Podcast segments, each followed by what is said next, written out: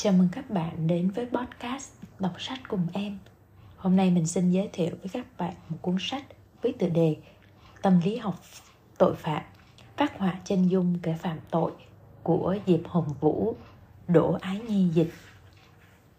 Lời nói đầu Một người đàn ông đang tận hưởng chuyến đi dạo của mình tại núi Wosonosok ở Atona thì bỗng vấp phải vật lạ. cúi đầu nhìn kỹ, anh ta hoảng hốt phát hiện vật ngán đường mình lại là một xác chết. Quá sợ hãi, người đàn ông này lập tức báo cảnh sát. Cảnh sát địa phương nhanh chóng có mặt tại hiện trường. Kết quả khảo sát sơ bộ cho thấy thi thể bị cắt xẻ nghiêm trọng. Phần thi thể bị nhân chứng và vào vẫn còn tương đối nguyên vẹn. Người chết có dấu hiệu bị đánh, hai mắt bầm tím, xương cầm dưới đứt lìa. Tình trạng khuôn mặt nạn nhân chỉ có thể miêu tả bằng hai từ, thê thảm.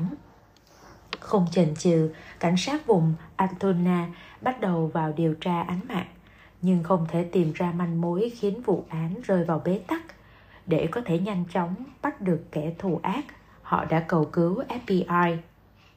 Chú thích Thủ ác là danh từ để chỉ những người trực tiếp thực hiện hành vi phạm tội với những thủ đoạn đặc biệt nguy hiểm đối với xã hội, tàn ác, hung ác đối với người bị hại – mọi chú thích trong cuốn sách đều của người dịch. Chuyên gia lập hồ sơ tội phạm của FBI John Douglas đã tới trước để hỗ trợ. Sau khi nghiên cứu tình tiết vụ án, ảnh chụp hiện trường và báo cáo pháp y, Douglas phát họa được hồ sơ tâm lý cơ bản của hung thủ, bao gồm độ tuổi, giới tính, trình độ học vấn và một số manh mối khác. Dựa trên những phán đoán của Douglas, cảnh sát địa phương đã tiến hành tìm kiếm và bắt giữ hai đối tượng tình nghi. Sau khi trải qua quá trình thẩm vấn nghiêm ngặt, quả thật một trong hai đối tượng chính là kẻ phạm tội. Làm thế nào mà John Stolas có thể phân tích được tuổi tác và trình độ học vấn của hung thủ? Rốt cuộc thủ phạm là ai? Vì sao hắn lại xuống tay tàn nhẫn như vậy? Chắc hẳn đây là những thắc mắc mà ai cũng có. Thông qua cuốn sách này, chúng ta sẽ cùng đi tìm đáp án cho những câu hỏi trên. Thực chất, phương pháp này của Douglas chính là phát đồ sơ hồ sơ tâm lý tội phạm. Ngày nay được biết đến với cái tên hồ sơ tội phạm hoặc nghiên cứu hành vi. Tổ khoa học hành vi thuộc Cục Điều tra Liên bang Mỹ FBI đã được thành lập vào năm 1972 là đơn vị đầu tiên áp dụng kỹ thuật phân tích tâm lý tội phạm này.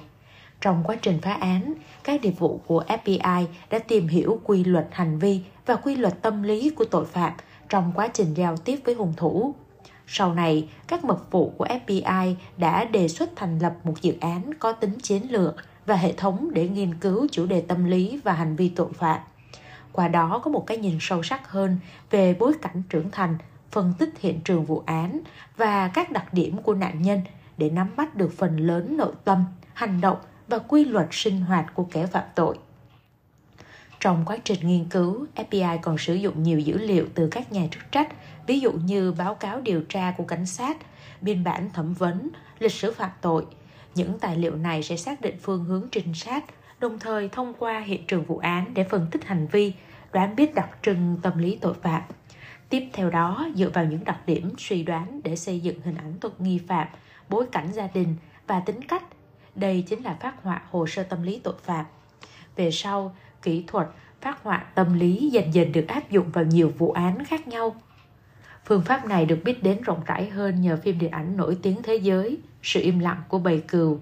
Đoàn làm phim đã nhận được sự giúp đỡ từ FBI và được phép thực hiện một số cảnh phim tại chính trung tâm huấn luyện của Tổ khoa học hành vi. Ngoài ra, một số nhân viên của FBI cũng tham gia đóng những vai nhỏ trong phim – sau thành công của sự im lặng của bầy cừu, nhiều khán giả đã hiểu nhầm cũng như thần thánh hóa khả năng phát họa tâm lý và phân tích hành vi, cho rằng điều đó có thể giúp phá án tuyệt đối. Trên thực tế, tuy trực giác và kinh nghiệm rất quan trọng, nhưng mấu chốt vẫn là thu thập và đối chiếu số liệu. Một trong những thành viên sáng lập của Tổ khoa học hành vi John Stolas từng chia sẻ trong quá trình điều tra, cảnh sát cần thẩm vấn tất cả những người có liên quan đồng thời đi sâu và tìm hiểu từng người. Bởi như vậy mới có thể thu thập được thông tin tâm lý có giá trị. Tám chương của cuốn sách sẽ sử dụng những vụ án có thật để dẫn người đọc theo bước các chuyên gia lập hồ sơ tội phạm, trả lời cho câu hỏi làm thế nào để phân tích được tâm lý và hành vi tội phạm, giúp chính quyền bắt được hung thủ. Ngoài ra, cuốn sách cũng giới thiệu cho độc giả quá trình phát triển, các kỹ năng và kiến thức lập hồ sơ tội phạm. Nhờ đó, độc giả có cái nhìn sâu sắc, rõ ràng hơn về bộ môn tâm lý tội phạm và trở thành những cao thủ phá án đích thực. Phần 1. Bóng ma tuổi thơ, gieo mầm cái ác Chương 1 Sát thủ uống máu người Richard Trenton Chase Ngày 23 tháng 1 năm 1978, tại một thị trấn nhỏ ở vùng Sacramento, California, tài xế xe tải David Walling kết thúc công việc sớm để trở về với người vợ đang có bầu của mình. Về đến nhà, David không thấy vợ chờ mình ở cửa như thường lệ. Anh cất tiếng gọi nhưng không có ai trả lời. Nhất thời, một dự cảm không lành dâng lên trong lòng David. Sau khi tắt máy, David vội vàng vào nhà tìm vợ. Trong phòng ngủ, cảnh tượng đập vào mắt khiến anh kinh hoàng. Người vợ đang mang thai nằm giữa một vũng máu, phần bụng bị rạch toang ra một cách tàn nhẫn. Quá sợ hãi, David chạy ra khỏi nhà và cầu cứu hàng xóm, gọi điện báo cảnh sát. Sau khi có mặt, cảnh sát ngay lập tức tiến hành điều tra sơ bộ. Họ phát hiện ra quần áo và đồ đạc trên người nạn nhân đều bị lột sạch, nhưng lại không tìm thấy vật tùy thân ở hiện trường. Trên người nạn nhân có nhiều vết đâm, nội tạng bị móc ra, cắt nhỏ. Cạnh thi thể có một lọ sữa chua rỗng. Bên trong vẫn dính máu của người bị hại. Vì vậy, cảnh sát kết luận rằng hung thủ là một kẻ vô cùng tàn ác. Hắn đã đổ máu của người chết vào lọ sữa chua rồi uống. Thêm vào đó, cơ thể nạn nhân còn mất vài bộ phận. Ngoài những điều trên, cảnh sát không thu được manh mối nào khác. Sau vài lần điều tra, cảnh sát không tìm thấy động cơ gây án của hung thủ, ngoại trừ quần áo mặc trên người nạn nhân, đồ đạc có giá trị trong nhà vẫn nguyên vẹn. Cuối cùng, chính quyền địa phương đành phải nhờ đến sự giúp đỡ của FBI. Sau khi tiến nhập vụ án, đặc vụ FBI Lark Propeller đã liên hệ với Robert K. Ressler, chuyên gia lập hồ sơ tội phạm được đào tạo đặc biệt của FBI. Sau khi nắm được thông tin về cách gây án, thời gian, địa điểm và đặc điểm của người bị hại, Ressler đã có những phát họa đầu tiên về hung thủ như sau. Nam giới, người da trắng, độ tuổi trong khoảng từ 25 đến 27, dáng người cao gầy, nơi ở bẩn thỉu, lộn xộn. Nhiều khả năng có thể tìm thấy tàn chứng tại nơi ở của kẻ giết người. Ngoài ra, hắn cũng có tiền sử bệnh thần kinh, thậm chí là nghiện ma túy, tính cách quái gở, lầm ly, không giỏi giao tiếp. Người này thường một thân một mình, không có công ăn việc làm, sống dựa vào trợ cấp xã hội. Đồng thời, hắn cũng chưa từng nhập ngũ, bỏ học khi đang học cấp 3 hoặc đại học, có một hoặc nhiều bệnh hoang tưởng. Với kinh nghiệm phá án dài dặn, Ressler có thể đoán được chủng tộc và độ tuổi của hung thủ là vì vụ án có tính chất xâm hại tình dục. Trong những vụ án tương tự, hung thủ thường là nam giới, tuổi từ 20 đến 30. Ngoài ra có rất ít các vụ án xâm hại tình dục đa sắc tộc. Thông thường chỉ có người da trắng tấn công người da trắng, người da đen tấn công người da đen. Thêm vào đó, nạn nhân sống trong khu vực của người da trắng xuất hiện một người da đen sẽ gây chú ý. Chính vì vậy, Ressler phán đoán rằng đây là ám mạng cùng sắc tộc. Dựa vào các thành quả nghiên cứu về tội phạm, Ressler phân kẻ phạm tội thành hai loại. Kiểu thứ nhất, gây án có logic, tuân theo những thủ pháp cố định. Kiểu thứ hai là những kẻ hành sự không có tính logic về mặt tâm lý và hành vi. Ảnh chụp hiện trường và báo cáo suy luận cho thấy hung thủ thuộc loại thứ hai. Kẻ giết người trong vụ án bà Walling không có quy tắc và cũng không dọn dẹp những dấu vết để dễ để lộ thân phận. Từ đó có thể đoán ra hung thủ có bệnh thần kinh nghiêm trọng. Ngoài ra, những hành vi tàn ác của kẻ sát nhân đối với người bị hại cho thấy hắn đã chịu ảnh hưởng của bệnh tâm lý từ rất sớm. Kiến thức tâm lý học giúp Ressler suy đoán rằng hắn có thể mắc chứng hoang tưởng ảo giác. Hầu hết những giai đoạn đầu của chứng hoang tưởng ảo giác sẽ phát tác vào năm 19 tuổi. Vì loại bệnh tâm thần này có thời gian ủ bệnh khoảng 10 năm nên Ressler nói rõ hơn độ tuổi của kẻ sát nhân có lẽ là từ 20 đến 30 tuổi. Những người mắc căn bệnh tâm thần này thường không ăn uống cẩn thận, dinh dưỡng kém, vì vậy có thể đoán được ngoại hình của thủ phạm khá gầy, dòng dỏng. Đồng thời, trạng thái tâm lý cũng thường biểu hiện ra bên ngoài. Nhìn chung, người mắc bệnh không chú ý giữ gìn vệ sinh, bộ dạng nhếch nhác, nên cũng không được người khác yêu quý, sống độc thân. Từ những điều này, Ressler kết luận rằng nơi ở của hung thủ chắc chắn sẽ rất bừa bộn, bẩn thỉu.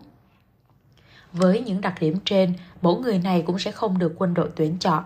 Nhờ vậy mà Ressler có thể nói rằng hắn chưa từng ngập ngủ. Người mắc chứng hoang tưởng ảo giác thường có khả năng hoàn thành trung học phổ thông nhưng không thi đậu đại học. Vì vậy, những người này nếu có việc làm thì cũng sẽ là những công việc vặt vảnh hoặc bán thời gian. Tuy nhiên, vì tính cách quá dị, khả năng cao là họ cũng không làm được việc, chỉ có thể sống nhờ vào trợ cấp xã hội.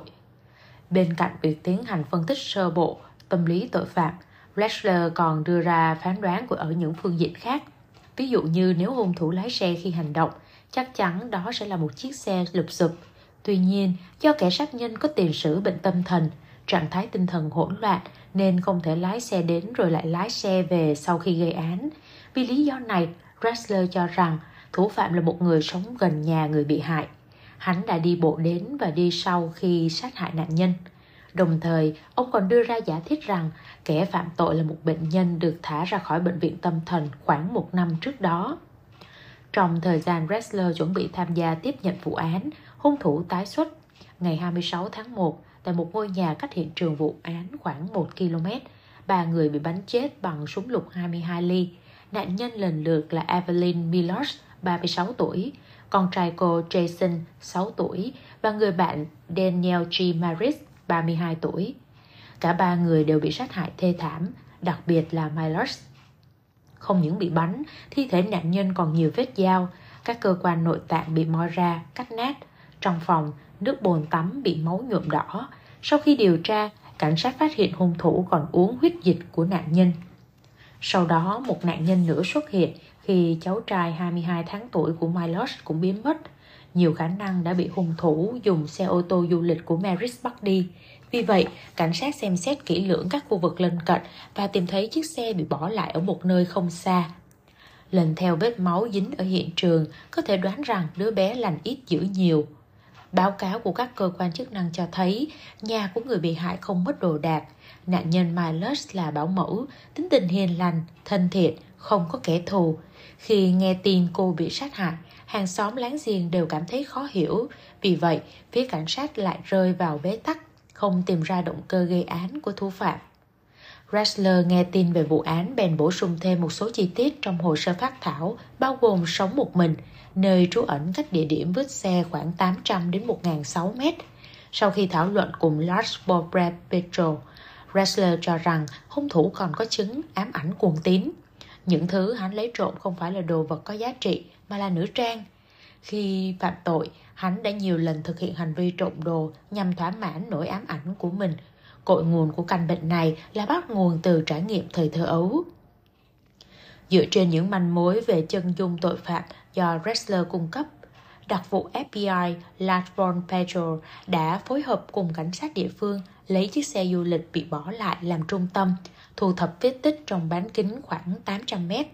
Trong quá trình tìm kiếm, một người dân địa phương đã cung cấp cho cảnh sát thông tin hết sức quan trọng. Vào ngày bà Walling bị sát hại, cô đã gặp lại bạn cùng trường cấp 3 10 năm trước là Richard Trenton Chase. Nhưng khi trông thấy bộ dạng của Chase, cô đã trở nên sợ hãi vì ngoài hình gầy gò, hai mắt trũng sâu, đầu tóc rối bời và chiếc áo phông dính máu. Lúc đó cô đang ngồi trong xe hơi. Chase muốn trò chuyện nên đã nắm lấy cửa xe. Tuy nhiên cô lập tức lái xe bỏ đi. Thông tin mà người dân cung cấp có nhiều điểm trùng khớp với chân dung kẻ sát nhân của Ressler. Vì vậy, đặc vụ FBI Laszlo Bobachel và cảnh sát đặc địa phương quyết định tiến hành một cuộc điều tra sâu và theo dõi Richard Jensen Chase. Họ phát hiện ra rằng Chase sống trong khu vực chiếc xe bị bỏ lại chưa đầy một con phố. Thêm vào đó, cạnh nơi anh ta ở có một chiếc ô tô cũ nát, chứa đầy báo cũ, chai rượu, chanh màn, vân vân. Ngoài ra, họ cũng tìm thấy một con dao phay dài 30cm và một đôi ủng dính máu trong xe. Cảnh sát quyết định bắt giữ Richard Trenton Chase. Lường trước sát nhân là một kẻ độc ác, điên cuồng và sở hữu súng lục 22 ly. Lực lượng chức năng dùng kế điệu hổ ly sơn để dụ hắn ra khỏi nơi trú ẩn. Một sĩ quan giả vờ làm người quản lý căn hộ để mượn điện thoại. Trong khi đó một người khác đi vòng qua cửa nhà Chase. Hắn ta nhanh chóng nhận ra điều bất thường, vội vàng cầm theo một chiếc vali mở cửa và cố tẩu thoát ra xe hơi của mình. Ngay lập tức, cảnh sát ập tới khống chế Chase. Họ tìm thấy súng và chiếc ví của Maris trên người ta. Ngoài ra, vali mà Chase mang theo cũng dính đầy máu. Tại căn hộ của Chase, cảnh sát phát hiện phòng bừa bộn, quần áo vương vãi khắp nơi. Họ thu được manh mối gồm một số dây xích buộc động vật, ba máy xay lẫn máu và quần áo nhuốm máu. Tủ lạnh có chứa trữ bộ phận cơ thể người và nhiều bát đũa dính máu. Về sau cảnh sát biết được rằng động cơ giết người của Chase là để uống máu người. Sau khi Chase bị bắt, nhiều phương tiện truyền thông đã đi sâu và tìm hiểu và đưa tin về đời tư của hắn. Lúc này, tuổi thơ bi thảm của kẻ giết người mới được làm rõ. Mẹ của Chase là bệnh nhân mắc chứng hoang tưởng điển hình, tính tình hung dữ, nóng nảy và thường xuyên cãi vã với chồng. Từ nhỏ, Chase đã mắc bệnh tâm thần, lớn lên không có bạn bè rồi dần dần sa ngã, hút cần sa và trở thành con nghiện. Hắn từng bị bắt vì tàn trữ cần sa. Sau khi sống một mình, Chase bắt đầu giết, cắt xác động vật và uống máu chúng. Hắn tin rằng đây là cách duy nhất để có thể ngăn trái tim mình bị teo nhỏ. Chase từng bị đưa vào viện tâm thần vì những hành vi kỳ lạ. Trong thời gian điều trị, hắn thường bắt chim trong rừng của bệnh viện và uống máu chúng. Trên miệng luôn luôn có vết máu. Vì vậy, các bệnh nhân khác gọi hắn là ma cà rồng. Một thời gian sau, Chase được phép xuất viện. Sau khi được thả tự do, một cách nào đó hắn có được một khẩu súng lục và bắn chết vật nuôi trong nhà hàng xóm để uống máu. Dần dần hắn trở nên tàn bạo hơn và bắt đầu giết người. May mắn thay, cảnh sát đã kịp thời ngăn chặn các vụ thảm sát đẫm máu của hắn. Nhờ hồ sơ tâm lý tội phạm của chuyên gia tâm lý Robert K. Ressler đã phát hoạt chính xác hình ảnh về kẻ sát nhân, cảnh sát mới có thể tiến hành khám xét và bắt giữ nghi phạm. Ressler viết trong nhật ký rằng chỉ phát họa thôi không thể tìm được hung thủ, chúng tôi vẫn phải dựa vào cảnh sát tuần tra để bắt kẻ thù ác. Hồ sơ tâm lý tội phạm của tôi chỉ là một công cụ trong quá trình gây phá án. Trong trường hợp này, phát họa chân dung giúp thu hẹp phạm vi truy tìm kẻ sát nhân nguy hiểm. Chia sẻ của chuyên gia lập hồ sơ tội phạm Trong quá trình điều tra, phát họa tâm lý tội phạm cần dựa vào những thông tin đã có về hành vi đặc điểm tâm lý, động cơ gây án của kẻ tình nghi để đi vào phân tích, từ đó dùng câu chữ để lột tả hình ảnh nhân vật, quy luật hành động của tội phạm. Điều này sẽ giúp cho việc phá án trở nên thuận lợi hơn. Phát họa tâm lý tội phạm còn có các cách gọi khác nhau như phát họa hiện trường phạm tội, phát họa hồ sơ tâm lý, phát họa hung thủ, phát họa hành vi. Bộ môn này có nguồn gốc từ FBI trong những năm 70 của thế kỷ 20. FBI đã thành lập tổ khoa học hành vi, xây dựng những kỹ năng lập hồ sơ tội phạm dựa trên việc phân tích hiện trường vụ án. Lập hồ sơ tội phạm bao gồm 4 kỹ năng là điều tra hình sự, giám định pháp y, đánh giá tâm lý và nhân chủng học văn hóa. Thông thường, quy trình lập hồ sơ tội phạm bắt đầu từ việc bàn giao các thông tin về hiện trường vụ án, giám định pháp y, hành vi phạm tội và các chi tiết về người bị hại cho chuyên gia phát họa tâm lý. Sau đó các chuyên gia sẽ tiến hành phân tích và gửi lại báo cáo về kẻ tình nghi. Nhìn chung, phát họa tâm lý tội phạm được xây dựng trên nguyên tắc của tâm lý học tội phạm và nhiều kiến thức từ các ngành khoa học khác. Thông qua phân tích tâm lý và các dấu vết hoặc chi tiết mà tội phạm để lại tại hiện trường, có thể tìm ra được đặc điểm tâm lý của hung thủ. Sau đó, tiếp tục hình dung ra độ tuổi, giới tính, nghề nghiệp, học vấn và các thông tin khác như thói quen cá nhân, bối cảnh gia đình và các mối quan hệ. Đặc điểm tâm lý gây án của kẻ thủ ác thường được hình thành dần dần từ những trải nghiệm xã hội và kinh nghiệm phạm tội trong thời gian dài. Ngoài ra cũng không thể bỏ qua những mối liên hệ mật thiết như môi trường sống, trình độ học vấn, công việc. Những điều này được xây dựng dựa vào củng cố trong quá trình sống thực tế và hình thành phong cách hành vi nhất định. Khi gây án, các đặc điểm tâm lý cá nhân của hung thủ sẽ lộ rõ qua sự vật khách quan, lưu lại đầu mối tâm lý. Vì vậy, thông qua việc phân tích tàn chứng tại hiện trường, có thể suy ra manh mối và các họa tâm lý của kẻ gây án. Điều này có ý nghĩa quan trọng trong việc nâng cao hiệu quả phá án. Chương 2 xác chết không nguyên vẹn ở bãi phế liệu Betty Jean Shade là một cô gái 22 tuổi vui tươi và lạc quan. Cô làm bảo mẫu trong thời gian rảnh và rất có trách nhiệm với công việc. Vì vậy mà Shade luôn được các bậc phụ huynh yêu quý. Một tối nọ, Shade kết thúc công việc của mình và trở về nhà như thường lệ. Tuy nhiên, tới tận đêm muộn của ngày hôm đó, gia đình Shade vẫn không thấy cô về nhà. Quá lo lắng, gia đình Shade đã gọi điện cho chỗ làm và bạn bè thân thiết của cô, nhưng không một ai biết tung tích của cô gái trẻ. Rơi vào khủng hoảng, người thân của Shade lập tức báo cảnh sát.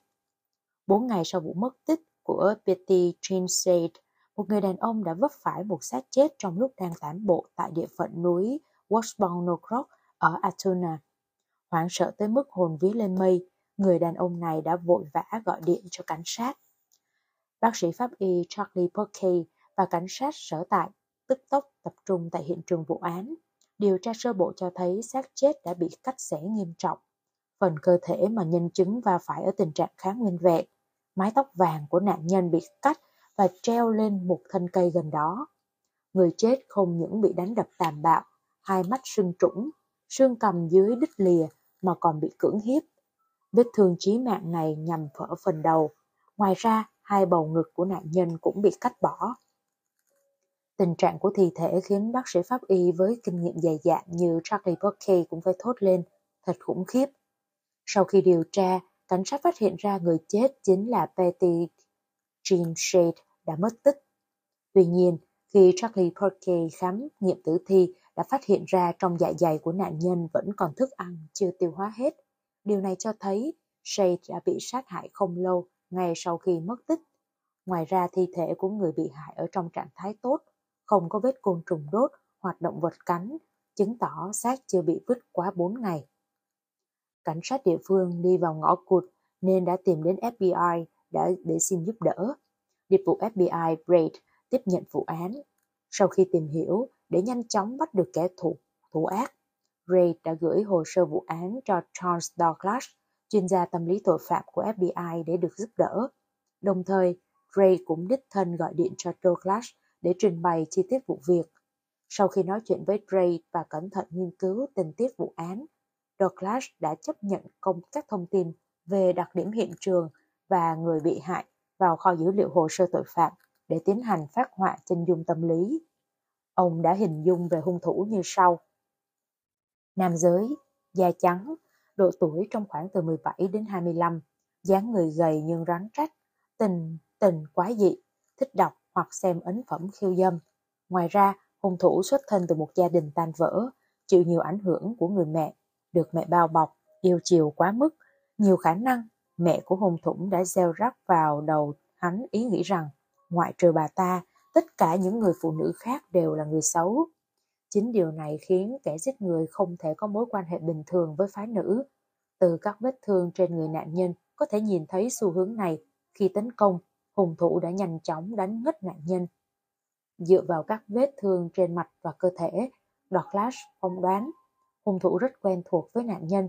Vì quá tức giận nên hắn đã tìm cách hủy hoại gương mặt và thân thể, cắt ngực và tóc của người bị hại. Tìm hiểu về nạn nhân, Douglas được biết rằng khi còn sống, Say rất chú ý tới mái tóc của mình. Hàng ngày cô luôn chải đầu cẩn thận. Vì vậy, hành động cắt tóc mang ý nghĩa hạ nhục Shade, thể hiện rằng kẻ giết người hiểu rõ nạn nhân mới có thể thực hiện hành vi xúc phạm này. Thêm vào đó, từ hiện trường vứt xác, Douglas suy đoán rằng kẻ giết người không có công việc tử tế, có thể làm những công việc liên quan đến bùn đất, chất bẩn. Thời gian Shade bị bắt cóc là buổi tối, cộng thêm dấu vết cho thấy thi thể bị di chuyển đến nơi khác càng khẳng định thời gian hoạt động chủ yếu của hung thủ là ban đêm. Hắn có thể đã đến nghĩa địa hoặc tham gia tang lễ. Trong ảo tưởng của hung thủ, hắn và nạn nhân có một mối quan hệ bình thường và bản thân hắn rất mực tin vào điều này. Vì vậy, nếu bắt được kẻ tình nghi và sử dụng máy phát hiện nói dối để thẩm vấn thì sẽ không có tác dụng. Từ vị trí của gặp, gặp nạn của Shade có thể suy ra nơi ở của hung thủ ở giữa nhà và nơi làm việc của nạn nhân. Sau khi được cung cấp manh mối về hồ sơ tội phạm do Douglas xây dựng, Ray và cảnh sát sở tại đã xác nhận được hai đối tượng tình nghi, Charlie Short, bạn trai sống cùng nhà, tự xưng là vị hôn phu của Shade, còn lại là người đã phát hiện ra thi thể. Anh ta từng là thợ cơ khí đường sắt, nhưng nghỉ việc do gặp chấn thương. Ray và cảnh sát dồn sự nghi ngờ vào người thợ cơ khí bởi có nhân chứng khác đã nhìn thấy anh ta lãng vãng quanh hiện trường vụ án. Thêm vào đó lời khai của anh ta thiếu nhất quán, quần áo mặc trên người cũng không phù hợp để đi dạo. Ngày báo án, thợ trời mưa nhưng anh ta lại không bị ướt. Khi nói chuyện với giới chức năng, người này trông rất căng thẳng, thể hiện rằng bản thân vô cùng sợ hãi, lo lắng mình sẽ bị cuốn vào vụ án này. Ray cho rằng đây là cách phân tán sự tình nghi từ phía cảnh sát. Theo điều tra của cảnh sát, người đàn ông này nghiện rượu và thuốc lá. Ngoài ra, anh ta cũng từng có tiền sử chống đối xã hội. Nhưng cả anh ta và vợ đều khai báo rằng vào thời điểm xảy ra vụ án, tối ngày Shade mất tích, cả hai đều ở nhà xem TV. Đây không phải là bằng chứng ngoại phạm thuyết phục. Vì vậy, chuyên gia tâm lý tội phạm Douglas cho rằng người này sẽ thuê luật sư riêng và tỏ thái độ thiếu hợp tác. Kết quả đúng là như vậy. Khi cảnh sát muốn điều tra sâu hơn, anh ta đã mời luật sư và từ chối sử dụng máy phát hiện nói dối. Tuy nhiên, trái ngược với suy đoán của Douglas, người đàn ông này đã kết hôn, sống cùng vợ và hai con. Điều này mâu thuẫn với cách gây án của hung thủ. Nếu kẻ giết người là người đàn ông có vợ, hắn ta sẽ có xu hướng kéo dài thời gian cưỡng bức và hành hạ nạn nhân trước khi chết và giết. Đồng thời, làm nhiều hành vi nhục mạ chứ không cách xẻ xác chết. Ngoài ra, độ tuổi của người này cũng không phù hợp với phát họa ban đầu của Douglas do đã quá 30 tuổi. Douglas cho rằng Charlie Soule đáng nghi ngờ hơn bởi hắn rất giống với phát họa chân dung tội phạm ban đầu. Bố mẹ của Soule ly hôn từ khi hắn còn rất nhỏ. Họ can dự nhiều vào cuộc sống của con cái nên tới tận năm 26 tuổi, hắn vẫn rất vụng về và ngờ nghệch trong chuyện tình cảm với phái nữ. Thông tin bổ sung cho biết, Saul rất yêu Shade. Mặc dù hai người đã đính hôn, nhưng anh ta vẫn đồng ý để Shade đi gặp gỡ, đi chơi với những người đàn ông khác. Trong tang lễ của Shade, anh ta khóc rất dữ dội, chỉ thiếu điều chui vào quan tài để cùng đồng quy vô tận với người yêu. Mỗi lần nói chuyện với cảnh sát, Saul luôn tỏ ra vô cùng đau đớn. Vào lúc Douglas chuyển sự nghi ngờ sang Saul, cảnh sát đã điều tra và phát hiện ra anh ta có một người anh trai tên là Michael. Cả hai đều là công nhân vận chuyển tại bãi rác. Chi tiết này khiến Douglas càng thêm nghi định rằng Shaw chính là hung thủ bởi hắn có thể tự do ra vào bãi phế liệu và có dụng cụ để di chuyển xác chết. Tuy nhiên, Douglas vẫn cảm thấy băn khoăn. Thứ nhất là Shaw không cao hơn Shade là bao nhiêu. Anh ta dường như cũng không đủ sức khỏe để khiêng cái xác. Thứ hai, khám nghiệm tử thi cho thấy trong người nạn nhân có tinh dịch của nam giới, cho thấy Shade đã bị cưỡng hiếp nhưng Saul lại không có khả năng thực hiện hành vi này do bị mẹ ruột kiểm soát trong thời gian dài, chức năng sinh lý của anh ta rất kém. Vì vậy, Douglas phỏng đoán Betty Jean đã gặp Saul trên đường đi làm về vào tối ngày bị hại. Hai người cãi nhau, Saul đánh Shade nhưng lực đánh quá mạnh khiến nạn nhân bất tỉnh.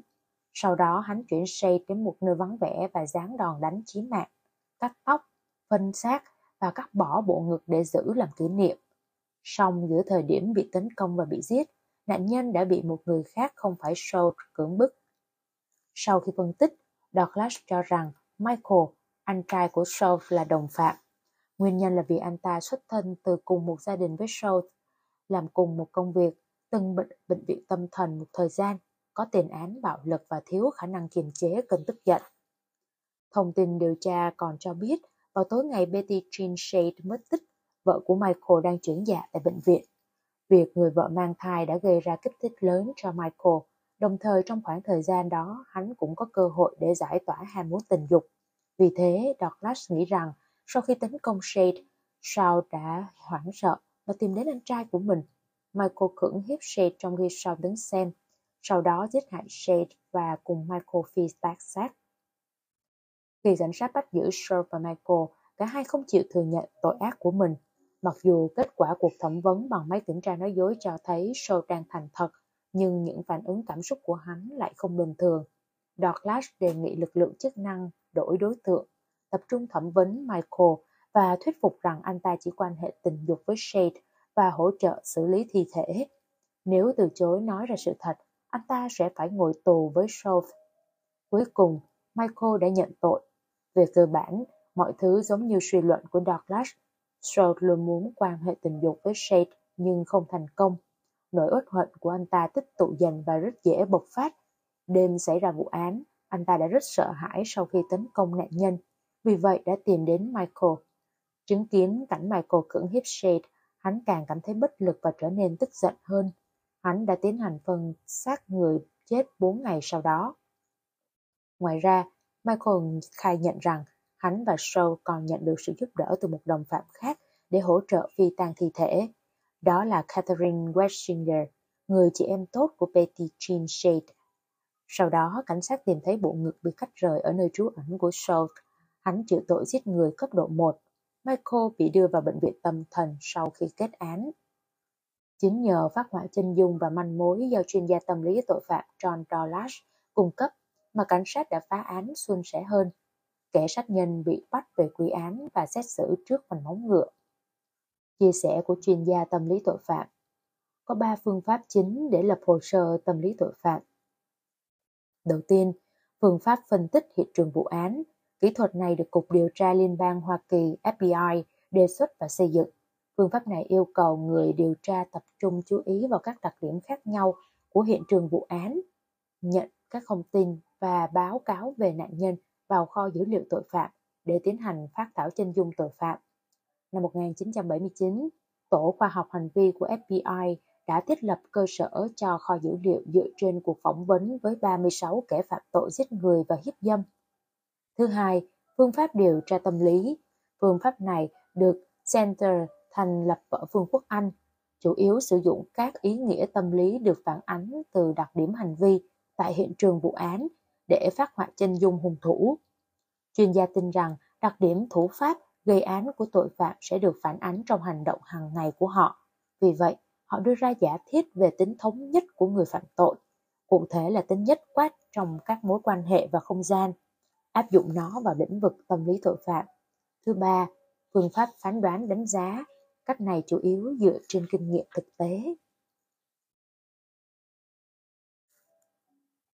Chương 3 Sát thủ ăn thịt người Án mạng Cậu bé giao báo Một buổi sáng đẹp trời tại thành phố Bellevue Danny rời giường như thường lệ để đạp xe vào thành phố. Cậu bé làm công việc giao báo để kiếm tiền tiêu vặt.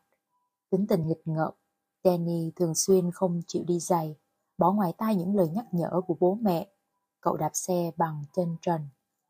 Ở tuổi 13, Danny là một chú bé dễ thương với mái tóc vàng và đôi mắt xanh. Bố cậu là nhân viên bưu điện và cả Danny lẫn anh trai đều đi giao báo. Cậu bé vui vẻ đạp xe trên con đường đến cửa hàng nhận việc. Thế nhưng, đến khoảng 7 giờ sáng, quản lý cửa hàng nhận được cuộc gọi phàn nàn của một số người dân vì báo vẫn chưa đến tay. Tất cả những hộ dân này đều thuộc phạm vi phụ trách của Danny Riêng người quản lý đã đi tìm cậu bé. Tuy nhiên, sau khi đã đi một vòng quanh khu vực mà vẫn không thấy tung tích của Danny, quản lý đành gọi cho bố cậu, ông Apero. Hay tin, ông Apero vừa đi tìm con trai nhưng cũng không có kết quả. Sau khi hỏi thăm, ông biết được rằng Danny đã giao báo cho ba nhà trước khi biến mất. Khi đi tới nhà thứ tư, ông phát hiện xe đạp của cậu con trai dựng cạnh hàng rào túi đựng báo vẫn còn treo trên xe. Quá lo lắng, ông Everard lập tức báo cảnh sát. Cảnh sát địa phương tức tốc liên lạc với đặc vụ FBI Johnny Evans tại chi nhánh Omaha gần với Bellevue. Đồng thời chuyên gia lập hộ hồ sơ tội phạm Robert K. Ressler của Tổ khoa học hành vi FBI cũng nhận được thông báo nhờ giúp đỡ. Evans và lực lượng chức năng nhanh chóng đến hiện trường vụ án. Ban đầu, cảnh sát cho rằng có thể Danny đã bị chú ruột của mình bắt đi vì công ty người chú hiện đang thiếu nhân lực. Tuy nhiên sau khi cảnh sát liên hệ được với chú của Danny, họ biết rằng anh ta không dính líu đến vụ việc. Cảnh sát bắt đầu tiến hành khám xét từng nhà trong khu vực giao báo của Danny. Rất nhanh sau đó, thi thể của cậu bé được tìm thấy ở một bãi cỏ, tay chân trói cứng, miệng bị bịt kín. Nạn nhân chỉ mặc độc nội y, ngực và lưng có nhiều vết đâm, Dường như hung thủ đã coi nạn nhân như món đồ chơi, rạch nát khuôn mặt tới mức máu thịt lẫn lộn, toàn thân chi chít vết thương. Ngoài ra, phần vai còn bị xẻo mất một miếng thịt. Báo cáo pháp y cho thấy trong miệng nạn nhân có sỏi đá. Rất có thể cậu bé đã bị giết hại rồi mới bị vứt xác lộ thiên. Hơn nữa, thi thể có dấu hiệu bị di chuyển nhiều lần, nên đây không phải là hiện trường vụ án đầu tiên. Danny vẫn còn mặc đồ lót và cũng không có dấu hiệu bị lạm dụng. Điều tra viên kết luận rằng nạn nhân không bị tấn công tình dục. Ressler nghiên cứu các bức ảnh hiện trường do cảnh sát gửi đến và đích thân khảo sát nơi tìm thấy thi thể nhưng không thu được manh mối nào đáng giá. Nhưng ông phát hiện cạnh nơi vứt xác có một con đường nhỏ, chính xác hơn là một ngõ cụt. Gần đó có một ngã tư, một trong bốn hướng dẫn ra bờ sông. Điều này khiến cho Ressler thắc mắc tại sao kẻ sát nhân không ném xác xuống sông. Nếu thả xác chết trôi sông, cảnh sát sẽ khó điều tra hơn. Thêm vào đó, nơi vứt xác có nhiều vỏ chai bia rỗng cho thấy đây là khu vực tụ tập quen thuộc của người dân. Tại sao hung thủ lại chọn địa điểm này? Tuy nơi này có cỏ mọc um tùm, nhưng đứng từ trên đường cao tốc nhìn xuống có thể dễ dàng phát hiện ra thi thể. Vì vậy, Ressler phỏng đoán rằng kẻ giết người có thể đã rất vội vã hoặc sợ hãi, sau khi vứt xác bèn lập tức bỏ trốn trong đêm. Thông qua anh trai của Danny, cảnh sát biết thông tin về việc Danny thường xuyên bị theo dõi bởi một người đàn ông da trắng ngồi trong xe ô tô. Kết quả thẩm vấn các nhân chứng khác cũng tiết lộ họ nhiều lần nhìn thấy một người đàn ông da trắng lái xe chở một cậu bé khoảng 10 tuổi đi hóng gió trên xe. Dựa trên các đầu mối về tình tiết vụ án, Ressler đã xây dựng nên chân dung tâm lý của hung thủ như sau. Sát thủ là nam giới, da trắng, khoảng 20 tuổi, người địa phương, độc thân, học xong cấp 3, hiện đang làm việc vặt hoặc thất nghiệp, giết người không có kế hoạch, hai tay khá linh hoạt, không có kinh nghiệm tình dục, có vấn đề tâm lý, thích đọc và xem văn hóa phẩm khiêu dâm, ấu dâm. Ressler có nhiều năm kinh nghiệm trong việc xử lý các vụ án giết người. Ông tin rằng hầu hết các vụ án tình dục đều xảy ra giữa người cùng chủng tộc và trường hợp này cũng vậy. Không chỉ vì lời khai của các nhân chứng đã xác nhận việc này, mà còn vì nạn nhân biến mất trong khu vực của người da trắng. Sự xuất hiện của người da màu sẽ gây chú ý lớn. Lập luận cho rằng hung thủ khoảng 20 tuổi là vì địa điểm vứt xác không hợp lý. Đây có thể lần đầu tiên ra tay của hung thủ. Hầu hết các trường hợp này đều do thanh niên thực hiện. Thêm vào đó, nhân chứng từng thấy kẻ khả nghi lái xe lúc vứt xác cũng có khả năng sử dụng xe ô tô. Vì vậy, khả năng là hung thủ có bằng lái xe, đồng nghĩa trên 16 tuổi. Tại hiện trường không có dấu hiệu vật lộn, kháng cự, nên Ressler cho rằng hung thủ có quen biết với nạn nhân. Nếu kẻ giết người có đồng phạm, thì kịch bản là một người dụ dỗ Danny lên xe, người còn lại cưỡng chế kiểm soát nạn nhân. Xem xét thời gian gây án, kẻ sát nhân chắc chắn phải xuất phát từ khoảng 6 giờ sáng, vì vậy có thể đoán rằng hắn sống một mình Thời gian sinh hoạt hỗn loạn, gần nơi vứt xác có một khu rừng, nhưng kẻ sát nhân lại không phi tan thi thể tại đó, chứng tỏ cơ thể hắn không thuộc loại quá khỏe mạnh, cường tráng. Dây trói nạn nhân ở trong tình trạng tốt, thủ phạm cũng cho thấy hung thủ có một đôi tay nhanh nhẹn, linh hoạt. Đồng thời, báo cáo pháp y giúp Redler xác nhận rằng Danny không bị trói trong thời gian dài. Nạn nhân không bị tra tấn trước khi chết Mặc dù pháp y không tìm thấy bằng chứng lạm dụng tình dục, nhưng Ressler tin rằng không thể loại trừ khả năng này. Có thể kẻ giết người đã không đạt được ý muốn và Danny bị giết khi cố vùng vẫy chống cự. Do thi thể bị hủy hoại nghiêm trọng, rất khó để nhận biết nạn nhân có phản kháng lại hay không. Tuy nhiên, việc Danny không bị tấn công tình dục cũng có thể là vì kẻ giết người không có kinh nghiệm tình dục thực tế. Ở Mỹ, Việc một người trưởng thành trong độ tuổi 20 không có kinh nghiệm tình dục là rất hiếm. Điều này cho thấy hắn có vấn đề tâm lý trong giai đoạn trưởng thành. Wrestler đã tiếp xúc với nhiều trường hợp tương tự. Kẻ phạm tội cởi quần áo nạn nhân nhưng không quan hệ tình dục, ra tay rất tàn nhẫn. Chi tiết này không chỉ cho thấy tâm lý của hung thủ rất bất ổn, mà còn thể hiện hắn có nhiều ảo giác, hoang tưởng kỳ quái. Ngoài ra, kẻ giết người sẽ thích đọc văn hóa phẩm đồi trụy hoặc mắc bệnh ấu dâm. Điều làm Dressler khó hiểu là lý do vì sao kẻ sát nhân lại xẻo mất một miếng thịt trên vai Danny. Liệu có phải là đang cố xóa đi một dấu vết mà hắn đã để lại? Dựa trên phân tích hiện trường vụ án, Dressler cho rằng hung thủ có thể quay lại nơi ném xác hoặc giả vờ giúp đỡ cảnh sát và gia đình nạn nhân để tìm hiểu tiến triển vụ án. Vì vậy, Ressler chỉ điểm cảnh sát công bố phát họa hung thủ dựa trên manh mối do nhân chứng cung cấp cho người dân thông qua các phương tiện truyền thông. Một khi kẻ phạm tội xuất hiện, hắn sẽ thu hút sự chú ý của mọi người. Ngoài ra, phân tích của các kỹ thuật viên cho thấy sợi dây dùng để trói Danny không thông dụng và cũng không có sẵn trên thị trường. Vì vậy, đặc vụ FBI Johnny Evans phán đoán rằng kẻ tình nghi là người sở hữu kiểu dây thừng đặc biệt, đồng thời quyết định sử dụng kỹ thuật thôi miên để tìm kiếm manh mối từ anh trai nạn nhân và các nhân chứng đã từng trông thấy thủ phạm, với hy vọng họ có thể nhớ lại nhiều chi tiết hơn. Cả Ressler và Evans đều cho rằng hung thủ sẽ tiếp tục gây án, tuy nhiên một thời gian dài sau không xuất hiện thêm vụ án tương tự, khiến cho việc điều tra gặp nhiều trì hoãn. Cuối cùng, ở Omaha gần đây xảy ra một vụ bắt cóc bé trai như sau. Một buổi sáng, Christopher Ford Warden, con trai của một sĩ quan tại căn cứ không quân Orford, biến mất trên đường đi bộ đến trường. Các nhân chứng khai báo đã nhìn thấy cậu bé lên xe với một người đàn ông da trắng. Ba ngày sau, một thợ săn tìm thấy xác đứa trẻ trong một khu rừng cách địa điểm mất tích 8 km. Hay tin, Ressler và Evan hội ngộ. Ressler cho rằng vụ việc rất giống với án mạng của Jenny. Nạn nhân chỉ mặc quần lót, toàn thân đầy vết thương, đặc biệt hơn, cổ họng của cậu bé gần như bị cắt đứt. Điều này chứng tỏ kẻ sát nhân đã trở nên tàn bạo hơn. Sau khi lực lượng chức năng có mặt ở hiện trường khoảng 2 đến 3 tiếng, một trận bão tuyết bất ngờ ập đến, vùi lấp mọi bằng chứng và đầu mối.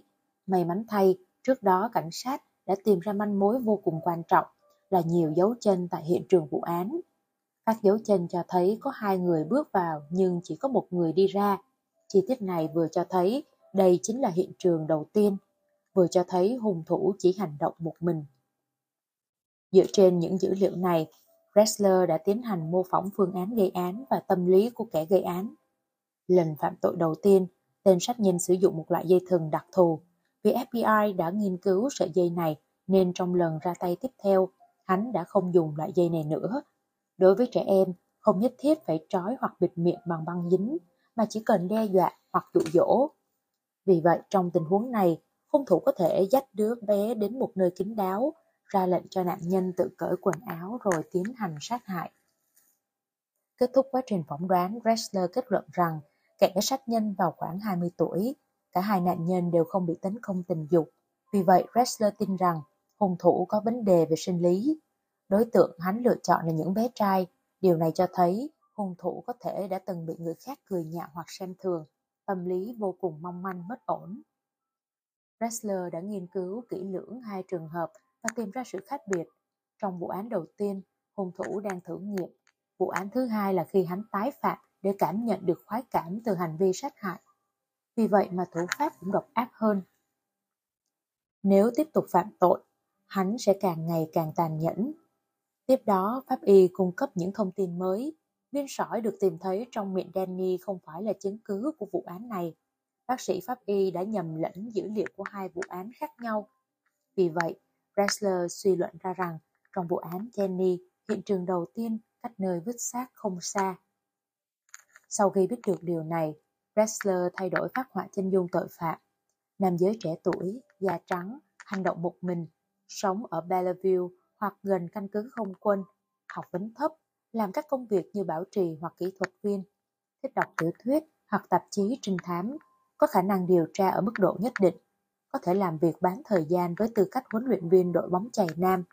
Ngoài ra, các vết thương bằng dao trên cơ thể nạn nhân có thể là cách hung thủ che giấu vết của mình, ví dụ như dấu răng. Ressler đoán rằng hung thủ sẽ tiếp tục gây án. Thời điểm đó, các trường học sắp nghỉ hè, kẻ thủ ác sẽ càng dễ hành động. Vì vậy, ông và điệp vụ FBI Evans cùng hợp tác với cảnh sát để đẩy nhanh quá trình điều tra, sớm ngày ngăn chặn tội ác. Cùng lúc, Ressler sử dụng các phương tiện truyền thông đại chúng để kêu gọi bố mẹ không để trẻ nhỏ ra đường một mình, phát lệnh cho tất cả các cơ quan thi hành luật pháp báo tin ngay cho FBI khi bắt gặp người hoặc phương tiện khả nghi.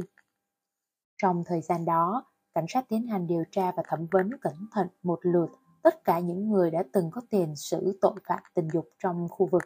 Một kẻ tình nghi lọt tầm ngắm, lực lượng chức năng cũng tìm thấy dây thừng và băng dính nhà của người này.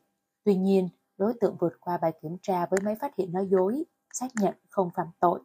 Ngoài ra, khi nói chuyện với cảnh sát, anh ta rất thẳng thắn, rành mạch và không che giấu việc mình là người đồng tính. Lúc này, một nhân chứng cung cấp đầu mối mới.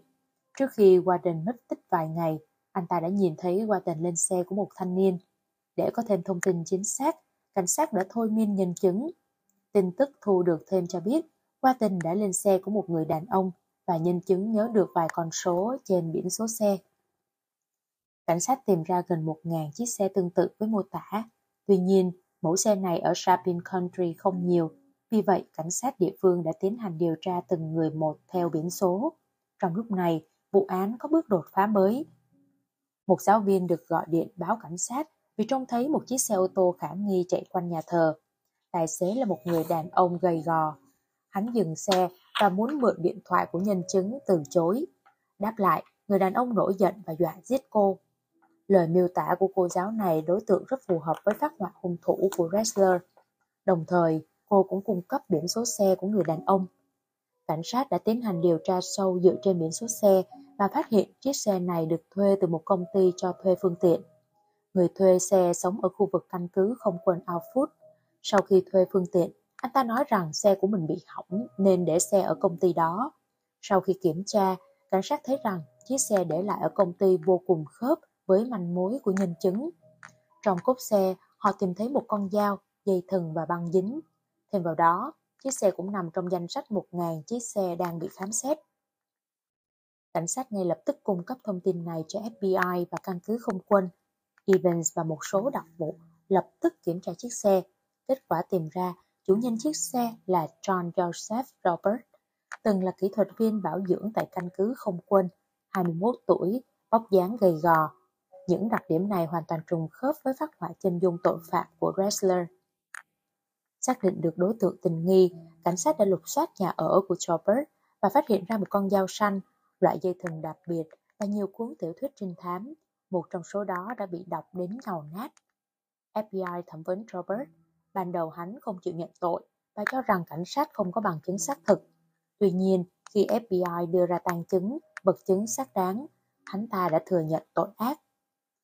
Ngay sau đó, Bressler đã tiến hành nghiên cứu sâu về hung thủ. Thì ra, ngay từ khi hắn mới 6-7 tuổi, đã bắt đầu có ảo tưởng về việc giết người, muốn giết chết bố nuôi của mình để ăn thịt. Suốt quãng thời gian trưởng thành, hắn luôn đau đáu tâm niệm này.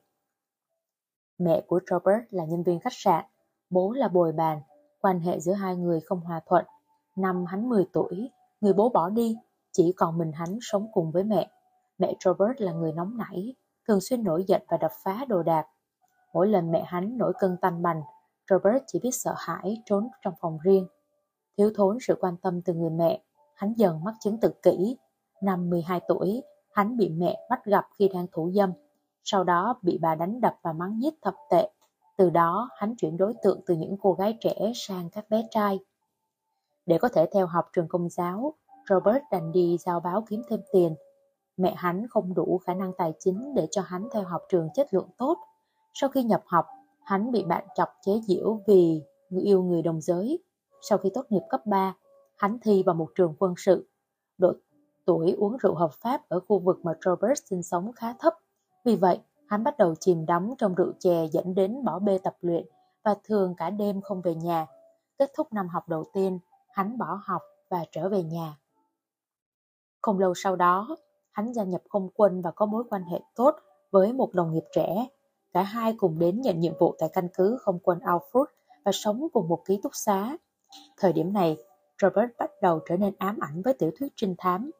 Sau đó, bạn của hắn nói rằng anh ta và người khác nảy sinh quan hệ tình cảm và người kia muốn anh ta giữ khoảng cách với Robert. Nghe vậy, Robert đã nổi giận và bỏ ra ngoài. Không lâu sau, người bạn cùng phòng chuyển đi. Đây cũng chính là ngòi nổ kích thích Robert thực hiện tội ác đầu tiên. Nguyên nhân khiến hắn dùng dao rạch nát, cắt xẻ người nạn nhân là vì muốn xóa đi vết cắn của mình. Tâm lý này phù hợp với những hoang tưởng về việc ăn thịt người của hắn khi mới 6-7 tuổi. Sở thích đọc tiểu thuyết trinh thám là dấu hiệu cho thấy hung thủ muốn trải nghiệm cảm giác hồi hộp và khoái cảm giết người giống như trong truyện. Chia sẻ từ chuyên gia tâm lý tội phạm Nghiên cứu của chuyên gia tâm lý tội phạm cho thấy trẻ em từ giai đoạn sơ sinh đến 6-7 tuổi là thời kỳ dễ chịu ảnh hưởng từ người mẹ nhất vì đây là thời điểm trẻ nhỏ học cách thể hiện tình cảm. các chuyên gia đã khảo sát nhiều tội phạm và thấy rằng họ thường bị mẹ ruột thờ ơ, bỏ mặc trong thời thơ ấu. Nhìn chung, mối quan hệ giữa phụ huynh và con cái trong các trường hợp này rất xấu, có xu hướng thù ghét, bài trừ lẫn nhau. Do ít nhận được sự quan tâm, chăm sóc và an ủi tinh thần, nên họ không biết cách trân trọng đồng loại như những người bình thường. Ngoài ra, họ cũng không có khả năng bày tỏ nhu cầu được yêu thương và quý trọng. Điều này không chỉ khiến cuộc đời họ phải trả giá đắt, mà còn là quả bom cho xã hội, cướp đi sinh mạng của nhiều người vô tội, khiến nhiều gia đình rơi vào cảnh thê lương. Không chỉ người mẹ mà người bố cũng đóng vai trò quan trọng trong quá trình trưởng thành của trẻ. Robert K. Ressler, chuyên gia về chân dung tâm lý tội phạm chia sẻ về một tình huống. Bố của kẻ phạm tội thường xuyên bận rộn, thỉnh thoảng mới trở về nhà. Khi trở về, ông ta thường xuyên đánh đập mẹ và đứa con mỗi khi không hài lòng. Vì vậy, kẻ phạm tội lúc nào cũng sợ hãi bố mình. Thêm vào đó, người bố còn có hành vi lạm dụng tình dục đối với anh ta. Cuộc khảo sát cho thấy 40% tội phạm bị bố mẹ bạo hành hoặc quấy rối tình dục khi còn nhỏ. 70% người phạm tội đã từng chứng kiến cảnh bạo lực từ khi còn nhỏ và nhìn nhận mình với tư cách người bị hại. Chính vì nguyên nhân này, hầu hết tội phạm đều có vấn đề tâm lý khi còn nhỏ. Theo thời gian, các vấn đề tinh thần này có nhiều chuyển biến bất thường như rối loạn chức năng tình dục, mối quan hệ giữa người với người kém, từ đó họ dễ dàng đi vào con đường phạm tội. Chương 4 Thợ săn nữ sinh Edmund Abner Camber Thành phố Santa Cruz, Mỹ là một nơi xinh đẹp với ngôi trường đại học California danh giá. Nữ sinh theo học tại trường đều là những cô gái xinh đẹp. Họ thường ra khỏi trường đi chơi và bắt đầu nhờ xe để quay về. Tuy nhiên, sau khi xuất hiện liên tiếp những trường hợp nữ sinh viên mất tích và bị sát hại, ban giám hiệu nhà trường đã rơi vào khủng hoảng. Đây vừa là sự cảnh tỉnh cho những cô gái vô tư đi nhờ xe của người lạ, vừa là khởi nguồn cho câu chuyện kinh hoàng về thợ săn nữ sinh của trường đại học California, Santa Cruz. Ban đầu, nhà trường cho rằng chỉ cần giữ sinh viên trong khuôn viên sư phạm là đủ đảm bảo an toàn. Thế nhưng, cơn ác mộng vẫn không có hồi kết khi chưa đầy một tháng sau, hai nữ sinh Rosalind Throff và Alison Liu gặp nạn.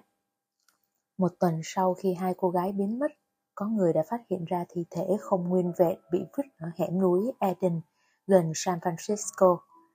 Cảnh sát rơi vào thế khó, không biết nên điều tra theo hướng nào. Cùng lúc, giới truyền thông địa phương ồ ạt đưa tin về vụ án làm dấy lên làn sóng dư luận. Các cô gái trẻ sống trong khu vực đều hoảng sợ không thôi, không dám bước chân ra khỏi nhà nửa bước. Vì vậy, cảnh sát địa phương xin trợ giúp từ FBI, đồng thời gửi ảnh và thông tin người bị hại tới cho chuyên gia tâm lý tội phạm John Douglas. Sau khi nghiên cứu thông tin được cung cấp, Douglas và các chuyên gia FBI cho rằng những người phạm tội cướp giết thường rơi vào ba loại động cơ sau, thống trị, thao túng và kiểm soát. Nguyên nhân phạm tội thường do thất bại trong sự nghiệp và tình cảm. Người phạm tội thường bị đối xử bất công, phần lớn đều bị ngược đãi về mặt tinh thần hoặc sinh lý. Vì vậy, họ sẽ vẽ ra ảo tưởng về chính mình, tự coi mình là người có quyền thực thi công lý, làm hại người khác để bảo vệ lợi ích cá nhân Kẻ phạm tội sẽ cố trà trộn vào đội ngũ cảnh sát như không thành công, chỉ có thể làm những công việc như vệ sĩ, bảo vệ. Do đó, trong quá trình phát họa chân dung hung thủ, Douglas đã lưu ý hung thủ sẽ lái những mẫu xe giống xe tuần tra của cảnh sát như Ford Victoria Crown hoặc Chevrolet Cabres. Hung thủ sẽ đến những địa điểm tụ tập quen thuộc của cảnh sát gồm nhà hàng và quán rượu, đồng thời tìm cách để tiếp cận trò chuyện cùng cảnh sát để tìm hiểu tình hình điều tra, từ đó suy đoán bước đi tiếp theo của giới chức năng. Hành động này sẽ khiến kẻ phạm tội cảm thấy mình có quyền hành hơn và giống một người trong cuộc. Douglas phân tích, điểm mấu chốt trong các vụ án giết người liên hoàn là trí tưởng tượng của hung thủ. Vì vậy, khẳng định thợ săn nữ sinh thích chìm đắm trong ảo tưởng. Những tên tội phạm kiểu này thường có nhiều điểm yếu và rất tự ti, cho rằng không có người phụ nữ nào muốn chấp nhận mình. Vì vậy, họ sử dụng các ảo tưởng như một sự bù đắp và để có thể hoàn toàn kiểm soát hình mẫu trong trí tưởng tượng của mình, cuối cùng sẽ dẫn đến việc sát hại nạn nhân. Đối với những kẻ sát nhân có tính bạo dâm, để đi từ ảo ảnh đến hiện thực thì cần có chất xúc tác là văn hóa phẩm đồi trụy hoặc các hành vi biến thái với động vật, thậm chí là thái độ bạo lực với người cùng độ tuổi. Ngoài ra, bối cảnh gia đình của hung thủ khá phức tạp, không ổn định, chịu nhiều ảnh hưởng từ người mẹ hoặc họ hàng là nữ giới có tính kiểm soát mạnh. Kẻ phạm tội sẽ hình thành tâm lý muốn báo thù, sát hại tàn bạo những người phụ nữ khác. Ảnh chụp người bị hại cho thấy hung thủ phân xác của nạn nhân sau khi họ đã chết. Điều này thể hiện hắn không phải là kẻ cuồng ngược đãi, cũng không có ý định trừng phạt nạn nhân, mà thậm chí còn muốn giúp họ giảm bớt đau đớn. Khi Douglas và các tán tử đang phân tích vụ án, họ nhận được một cuộc gọi từ cảnh sát Santa Cruz, thông báo rằng kẻ sát nhân đã đầu thú. Hắn thừa nhận giết hại nhiều người, trong đó có các sinh viên đại học gặp nạn. Hiện hung thủ đang ở vùng ngoại ô quận Provo, Colorado để chờ cảnh sát tới. Ban đầu cảnh sát nghĩ rằng đây là trò đùa ác ý của ai đó, nhưng sau khi nghe người gọi điện trình bày chi tiết về cách gây án và nơi chôn xác, lực lượng chức năng bắt đầu tin rằng hắn chính là hung thủ. Tiếp đó, người gọi điện thú nhận rằng hắn đã giết hại mẹ ruột của mình vào đêm qua. Hắn cảm thấy mình làm vậy là điều không thể tránh khỏi, vì chính mẹ hắn là người đã sỉ nhục, mắng nhiếc hắn từ nhỏ đến lớn. Kẻ sát nhân kể lại chi tiết vụ việc như sau. Hắn dùng búa đánh chết mẹ mình khi bà đang ngủ, sau đó tra tấn và hạ nhục xác chết. Tiếp theo, hắn gọi điện cho người bạn thân nhất của mẹ và mời bà đến ăn tối. Khi khách đến, hắn bóp cổ bà đến chết rồi phân xác. Sau khi bị bắt giữ, cảnh sát xác nhận tên của kẻ giết người là Edmund Amai Camber. Hắn vô cùng bình tĩnh và kiên nhẫn khi bị bắt. Sau cùng, Camber bị kết tội giết người cấp độ 1 và bị kết án tù chung thân. Khi thẩm phán hỏi thấy hình phạt nào phù hợp với mình, hắn trả lời, trả tấn đến chết. Rất nhanh, các phương tiện truyền thông đưa tin hàng loạt về Camber. Lúc này hình ảnh về kẻ giết người mới được đưa ra ánh sáng. dáng người cao lớn, vạm vỡ, anh nói nhẹ nhàng, hiền lành, không hề thô lỗ như những sát nhân liên hoàn khác. Những đặc điểm này khiến người khác khó mà nghĩ hắn lại là một tên sát nhân máu lạnh. Theo dòng thời sự, quần chúng hiểu hơn về Edmund Amari Camber. Hắn ta và em gái được sinh ra trong một gia đình tan vỡ, từ chất thông minh nhưng không nhận được sự công nhận của bố mẹ. Ngược lại, Camber bị mẹ ruột khinh thường, ngược đãi, thường xuyên cãi vã khiến bố mẹ Camber nhanh chóng ly hôn. Càng lớn, Camber càng giống bố khiến mẹ hắn vô cùng phiền não, thái độ đối đãi cũng lạnh nhạt hơn. So với bạn bè đồng trang lứa, ngoại hình của Camper khá thô kệch khiến nhiều bạn học xa lánh, cô lập. Sau đó vì hình dáng quá khổ khiến người mẹ lo sợ rằng hắn có thể quấy rối em bà, gái bà. Và bà đã bắt Camber xuống ở tầng hầm tối tăm và lạnh lẽo. Điều này khiến cậu bé Camber, lúc ấy mới 10 tuổi, rất sốc và sợ hãi, cảm thấy mình giống như một người bị cầm tù, bắt đầu nảy sinh lòng thù hận và những suy nghĩ chết chóc từ đó Camber có những hành động rất khác thường như chặt xác hai con mèo nuôi trong nhà, bẻ nát búp bê của em gái. Việc này chọc giận mẹ hắn khiến bà đánh đập và đuổi Camber đến sống với một người với người chồng đã ly hôn. Không lâu sau, Camber trốn về nhà mẹ đẻ nhưng lại bị mẹ mình đưa đến sống với ông bà ngoại. Việc này khiến Camber cảm thấy rất buồn chán và cô độc. Sống ở một nơi cách biệt với thế giới bên ngoài khiến những bóng tối tâm hồn hắn ngày càng lớn dần. Năm hắn 14 tuổi, vì bà ngoại kiên quyết bắt hắn ở nhà làm việc, không được đi cùng ông ngoại nên Camber đã nổi giận, bắn chết bà bằng một khẩu súng trường. Sau khi bắn chết bà mình, hắn dùng dao làm bếp chém nhiều nhát vào thi thể nạn nhân. Mặc dù rất thân thiết với ông ngoại, nhưng vì lo sợ ông không thể tha thứ cho mình, nên khi ông ngoại trở về nhà, Camper đã dùng súng giết chết ông một cách tàn nhẫn. Khẩu súng đó cũng chính là món quà ông ngoại tặng hắn làm quà sinh nhật. Sau khi giết ông bà ngoại, Camber không hề hoảng sợ. Hắn bình tĩnh gọi điện cho mẹ mình kể lại những việc mình đã làm. Sau khi cảnh sát đến và đưa hắn đi thẩm vấn, Camber đã trả lời bằng thái độ nhẹ nhàng như không. Tôi chỉ muốn biết cảm giác chết bà ta sẽ như thế nào. Vì vậy, Camber được chẩn đoán là rối loạn nhân cách, loại hung hăng thụ động. Hắn được chuyển đến điều trị trong một bệnh viện nhà nước dành cho các tội phạm mắc bệnh tâm thần. Thời gian nhập viện, Camper có biểu hiện xuất sắc và nhanh chóng xây dựng mối quan hệ tốt với các bác sĩ, thậm chí còn trở thành trợ lý cho họ. Hắn học và nắm vững những kiến thức tâm lý học, có cơ hội tiếp xúc với hầu hết các dữ liệu về bệnh nhân và kết quả chẩn đoán của bệnh viện. Sau khi biết về tiêu chuẩn của bài kiểm tra đánh giá tâm thần, Camber đã ghi nhớ toàn bộ đáp án cho 28 câu hỏi một cách vô cùng thông minh. Năm 21 tuổi, Camber thuận lợi vượt qua bài đánh giá tâm thần của bệnh viện và được xác nhận là không gây nguy hiểm cho xã hội. Được thả tự do, hắn quay về sống với mẹ ruột. Thời điểm đó, mẹ hắn vừa ly hôn người chồng thứ ba và đang làm thư ký tại Đại học Santa Cruz, California. Tuy nhiên, nhiều năm xa cách không khiến quan hệ giữa hai người hòa hoãn hơn. Amber và mẹ thường xuyên tranh cãi, nhưng mẹ vẫn tiếp tục nhục mạ hắn như trước. Vốn sáng dạ và hiếu học, Camber tốt nghiệp với điểm số cao ở trường cao đẳng cộng đồng. Dự định của hắn là thi vào trường cảnh sát nhưng không đủ tiêu chuẩn do ngoại hình quá khổ. Do đó, Camber thường xuyên lui tới các quán rượu và nhà hàng mà cảnh sát hay tụ tập để nghe ngóng những câu chuyện của họ như một sự an ủi. Trong khoảng thời gian này, Camber nhận làm thêm một số việc lặt vặt. Hắn nộp đơn đăng ký tham gia đội tuần tra xa lộ nhưng thất bại. Tuy nhiên, nhờ đó mà có cơ hội gia nhập vào Bộ Giao thông California. Từ đó, hắn sửa xe cá nhân cho giống với xe cảnh sát, lái xe đi vòng quanh và chở các cô gái trẻ cần đi xe trong khu vực Santa Cruz.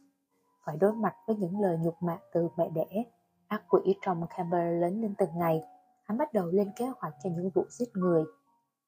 Ngày 7 tháng 5 năm 1972, Camber cho Mary Peace và Anita Lucisa đi nhờ xe từ Đại học bang Fresno. Hắn chở hai cô gái đến một nơi hẻo lánh và đâm chết họ.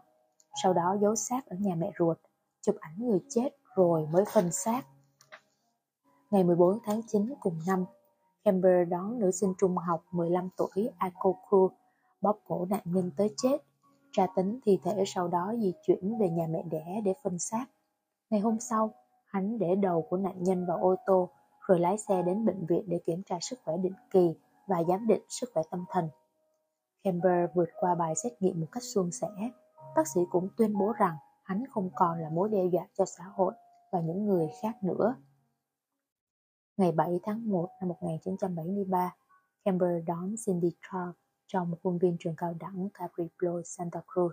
Sau khi sát hại nạn nhân một cách thô bạo, hắn chặt xác nạn nhân và mang đầu của Straw về chôn ở sân sau nhà mẹ ruột trong tư thế mặt ngửa lên, mặt hướng về phía cửa sổ phòng ngủ của bà mẹ. Nói về việc này, Camber giải thích rằng mẹ hắn luôn muốn người khác phải ngước nhìn mình. Tiếp đó, ban giám hiệu trường đại học California, Santa Cruz đã cảnh báo nữ sinh hạn chế ra ngoài, nhưng vì mẹ của Camber làm việc trong trường và xe của hắn có thể thông hành do chính trường đại học cung cấp, nên hung thủ vẫn có thể thực hiện hành vi tàn ác của mình. Trong chưa đầy một tháng, hắn ra tay giết hại hai nữ sinh là Rosalind Thorpe và Alice Liu. Sau khi bị bắt giữ, Camber từng cố tự tử trong tù bằng cách cắt cổ tay nhưng không thành. Kẻ sát nhân cũng phải trải qua nhiều bài kiểm tra tâm lý. Kết quả của các thí nghiệm này cho thấy hắn là người có chỉ số thông minh cao, có khả năng vận dụng các lý thuyết về bệnh tâm thần để phân tích hành vi của mình. Chia sẻ của chuyên gia tâm lý tội phạm các chuyên gia lập hồ sơ tội phạm cho rằng nguyên nhân cơ bản nhất dẫn đến sự hình thành của tội giết người hàng loạt như Camper là bối cảnh gia đình và tuổi thơ không trọn vẹn chịu nhiều kích thích do bị mẹ ruột bạo hành tâm lý, bạn bè cười nhạo và cô lập khiến nỗi căm hận trong lòng hung thủ lớn dần theo năm tháng. Kết quả, Camber chỉ có thể trốn trong thế giới do chính mình tạo ra, ảo tưởng về việc được tôn trọng và nắm quyền kiểm soát. Đây cũng là khuôn mẫu phạm tội phổ biến. Tội phạm nhận thức được hành động của mình là sai trái, nhưng không thể dừng lại vì quá phấn khích và kích động. Chương 5 sát thủ nhìn nhện, ác mộng của người đồng tính. Một buổi chiều đẹp trời nọ ở Illinois, bà Pierce đứng đợi cậu con trai Robert, năm nay 15 tuổi, tan làm. Vì bận rộn với công việc làm thêm trong mùa hè, nên Robert đã bỏ lỡ nhiều cuộc vui của gia đình. Tuy nhiên, hôm đó là sinh nhật của bà Pierce và chắc hẳn Robert sẽ không muốn bỏ lỡ ngày đặc biệt của mẹ. Vì vậy, bà chủ động đến đón con trai tàn làm. Nhưng Robert không theo mẹ về nhà ngay sau khi tan làm, mà nói với bà Pierce rằng cậu phải đi gặp một chủ thầu ở bãi để xe. Robert nghe nói rằng Người này đang tìm nhân viên bán thời gian và đang đưa ra mức lương cao gấp đôi thu nhập hiện tại của cậu. Bẵng đi một lúc lâu và Pierce vẫn không thấy con trai quay trở về nên đã gọi điện cho cảnh sát vì quá lo lắng. Cảnh sát an ủi người mẹ rằng có thể cậu con trai đang tuổi mới lớn, ham chơi nên đi cùng bạn bè mà quên không báo lại cho gia đình. Đây cũng là điều rất bình thường. Tuy nhiên tới 7 rưỡi tối, bà Pierce vẫn không thấy Robert về nhà. Không thể chờ lâu hơn nữa, bà nhất quyết yêu cầu lực lượng chức năng nhập cuộc tìm kiếm con trai mình. Sau khi nghe tin, trung úy của đội hình sự tại địa phương Joe Colgate Clark đã lập tức chú ý đến việc con trai anh là bạn cùng trường với Robert. Colgate Clark biết Robert là một cậu bé ngoan, không bao giờ bỏ đi mà quên nói lời từ biệt. Anh đoán rằng cậu đã gặp chuyện bất trắc và chủ động dẫn cảnh sát tới Robert làm thêm. Sau khi tìm hiểu, Concept tra được ra chủ thầu mà Robert gặp hồi chiều tên là John Gacy. Hiện đang làm thiết kế nội thất. Điều tra sơ bộ cho thấy John Gacy không hề ra ngoài vào ngày xảy ra vụ án, mà chỉ làm việc trong nhà. Tuy nhiên, Concept vẫn nghi ngờ JC và tìm kiếm lịch sử tiền án của đối tượng, đồng thời phát hiện lệnh cho Tracy đến thẩm vấn. Khi Tracy tới buổi thẩm vấn, Concentrate chưa từng tiến hành điều tra sâu về đối tượng, nhưng vẻ ngoài của hắn lập tức khiến anh chú ý. dáng người thấp lùn, mập mạp, hai cầm râu đen. Đối tượng tự xưng là doanh nhân, từng tham gia các hoạt động chính trị của địa phương và chụp ảnh cùng đệ nhất phu nhân. Ngoài ra, hắn cũng có mặt trong một số hoạt động công ích như đóng vai chú hề trong các lễ hội để giải trí cho trẻ em. Khi được hỏi về Robert, Casey cho hay mình không hề quen biết nạn nhân và cũng chưa từng có bất kỳ tiếp xúc nào. Tuy nhiên, khi Trung úy Cosetrack đề cập đến lời khai của nhân chứng đã từng trông thấy JC và Robert ở bãi để xe, đối tượng lập tức biện hộ rằng mình chỉ chào hỏi cậu bé rồi rời đi. Lời khai của JC nghe chừng hợp lý, nhưng với trực giác nhạy bén của một cảnh sát lâu năm, Cosetrack cho rằng hắn đang nói dối. Sau khi khám xét nhà của đối tượng, cảnh sát tìm thấy một số quần áo của bé trai, nhưng vì không có đủ bằng chứng nên không thể thực hiện bắt giữ với Tracy. Xong, chỉ với ngần ấy thông tin cũng đủ để cảnh sát để mắt tới Tracy và giám sát hắn chặt chẽ hơn. Ban đầu Tracy tỏ vẻ bàng quan, nhưng chỉ sau một tuần, hắn không giữ được bình tĩnh và thuê luật sư để cáo trạng cảnh sát quấy rối công dân, cản trở việc kinh doanh. Ngay lúc Tracy chuẩn bị trình đơn tố cáo, Trung úy Concentrate có được thông tin mới. Tracy đã từng bị kết án 10 năm tù vì tấn công tình dục một cậu bé ở Iowa, nhưng được phóng thích sớm vì có biểu hiện tốt trong tù. Sau khi mãn hạn tù, Tracy chuyển đến Illinois. Không lâu sau đó, một cậu bé đã kiện hắn vì có hành vi bạo lực và không đúng mực. Trong quá trình tạm giam, đối tượng khai rằng người khởi tố muốn tống tiền mình đồng thời yêu cầu cảnh sát bắt giữ cậu bé kia nhưng không được đáp lại. Vào ngày diễn ra vụ xét xử, do người khởi tố không xuất hiện nên Tracy được bác bỏ mọi cáo buộc.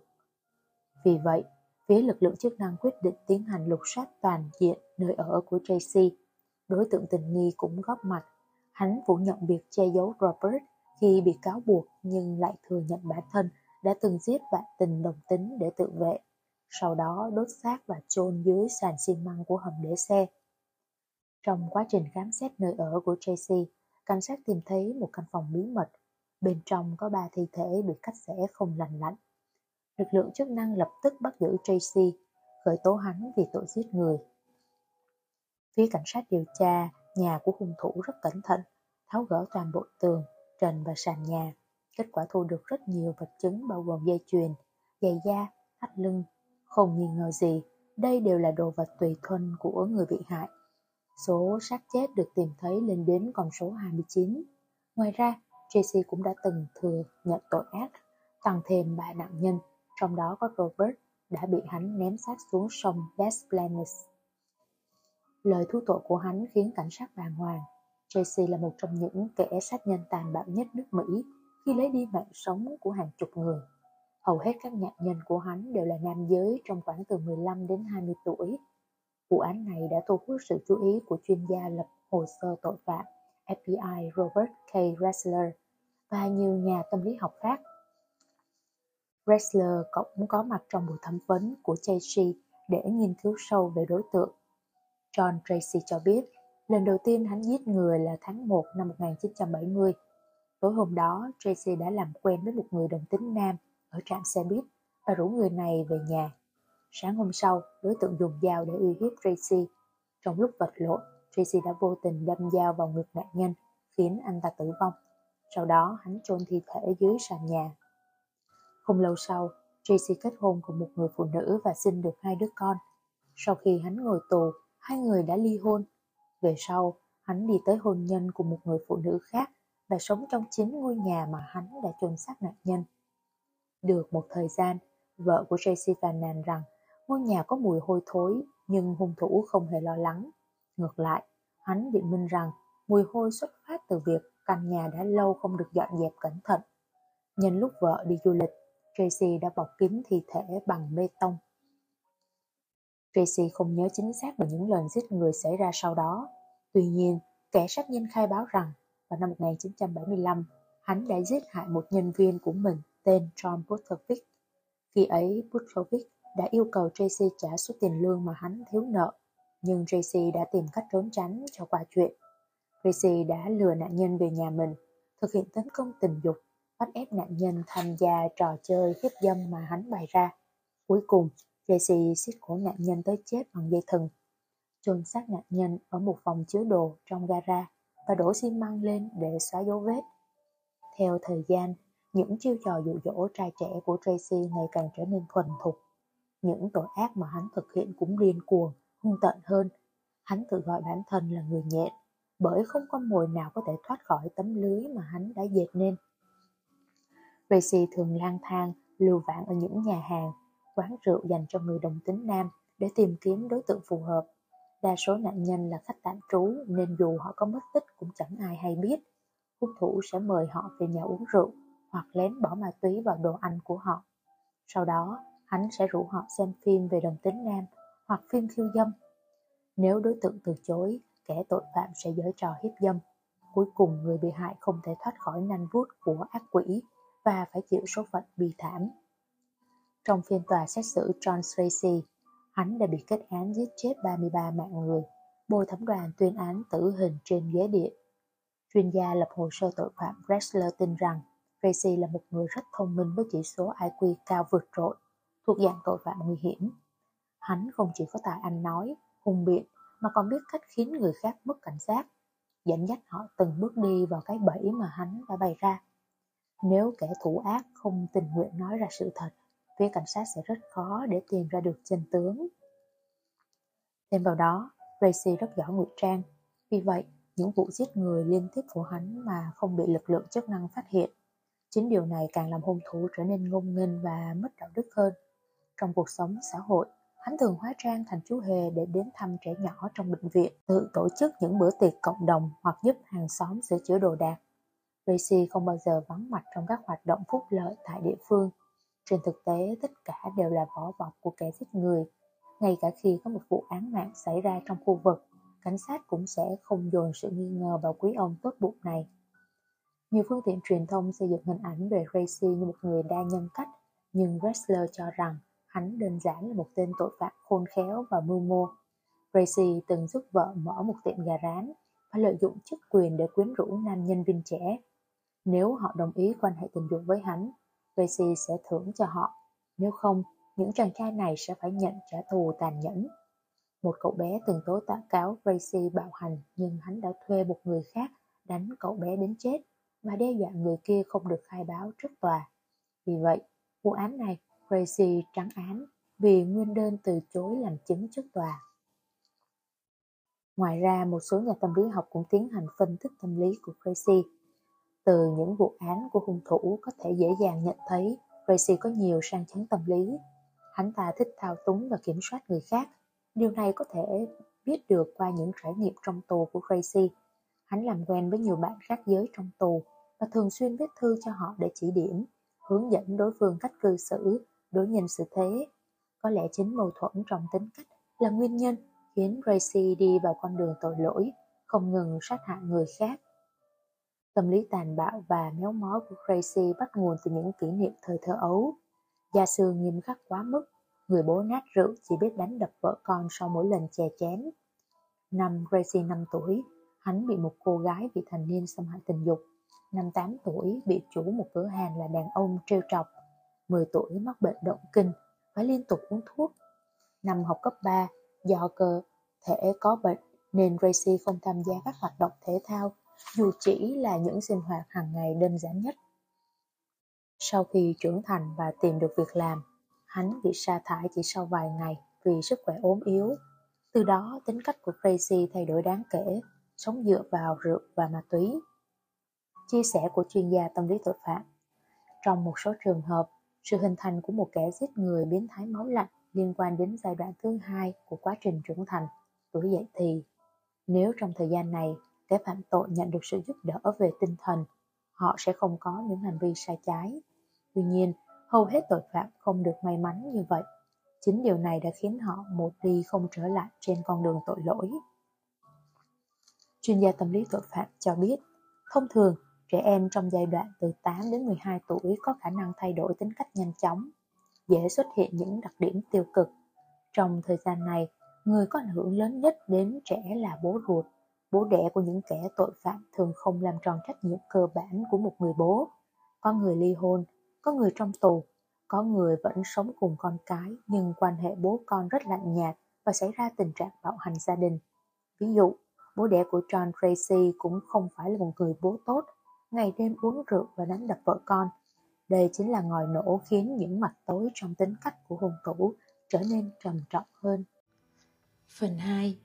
Kỹ năng lập hồ sơ tội phạm Chương 1 Sát chết kỳ quái Ám mạng cô giáo trẻ Francine Iverson là giáo viên tại một trường mẫu giáo dành cho trẻ em khuyết tật ở Bronx, New York.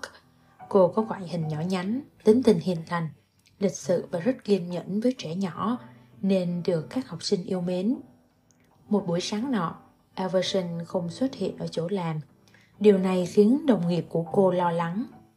Cô là người có trách nhiệm và sẽ không tùy ý bỏ lớp. Nếu có việc đột xuất thì cũng sẽ báo cho người phụ trách hoặc đồng nghiệp biết tin. Chiều ngày hôm đó, một thi thể kỳ dị được tìm thấy trên nóc một chung cư ở Bronx. Sau khi nhận được tin báo, cảnh sát lập tức có mặt tại hiện trường. Lực lượng chức năng cũng rất bối rối khi trông thấy xác người bị hại. Sau khám nghiệm ban đầu, xác định người chết chính là Francine Everson. Khi được tìm thấy, thi thể ở tình trạng khỏa thân. Nội y bị cởi ra và đội lên đầu. Huyền tài của Everson được đặt ngay ngắn hai bên.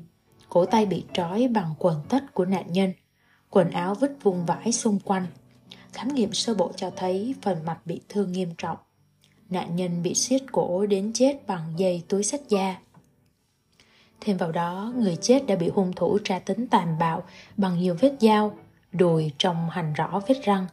Kẻ giết người dùng bút viết lên đùi và bụng nạn nhân dòng chữ Người không thể ngăn cản ta.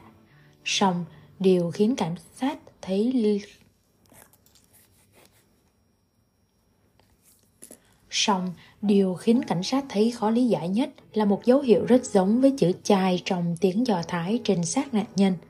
Về sau, bố mẹ Everson nói rằng vòng cổ của nạn nhân có ký hiệu này, nhưng khi khám xét hiện trường không tìm thấy vật chứng. Sau này, kết quả đã xác nhận là chi tiết này không liên quan đến vụ án. Bước đầu tiên tra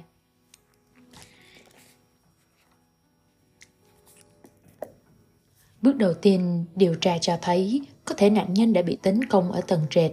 Sau khi đánh Everson bất tỉnh, kẻ sát nhân đã mang cô lên tầng thượng và thực hiện những hành vi tàn ác của mình. Kết quả pháp y cho thấy trong người nạn nhân có tinh dịch.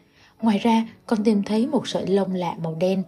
Cảnh sát đã tiến hành một cuộc tìm kiếm trên quy mô lớn, thẩm vấn gần 2.000 người và giới hạn được 22 đối tượng tình nghi.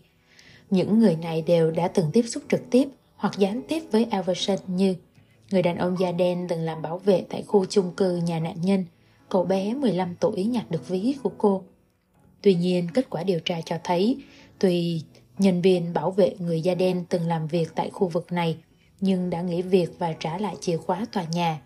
Cảnh sát thẩm vấn người nhặt ví và kết luận rằng nhân chính nhặt được vật chất.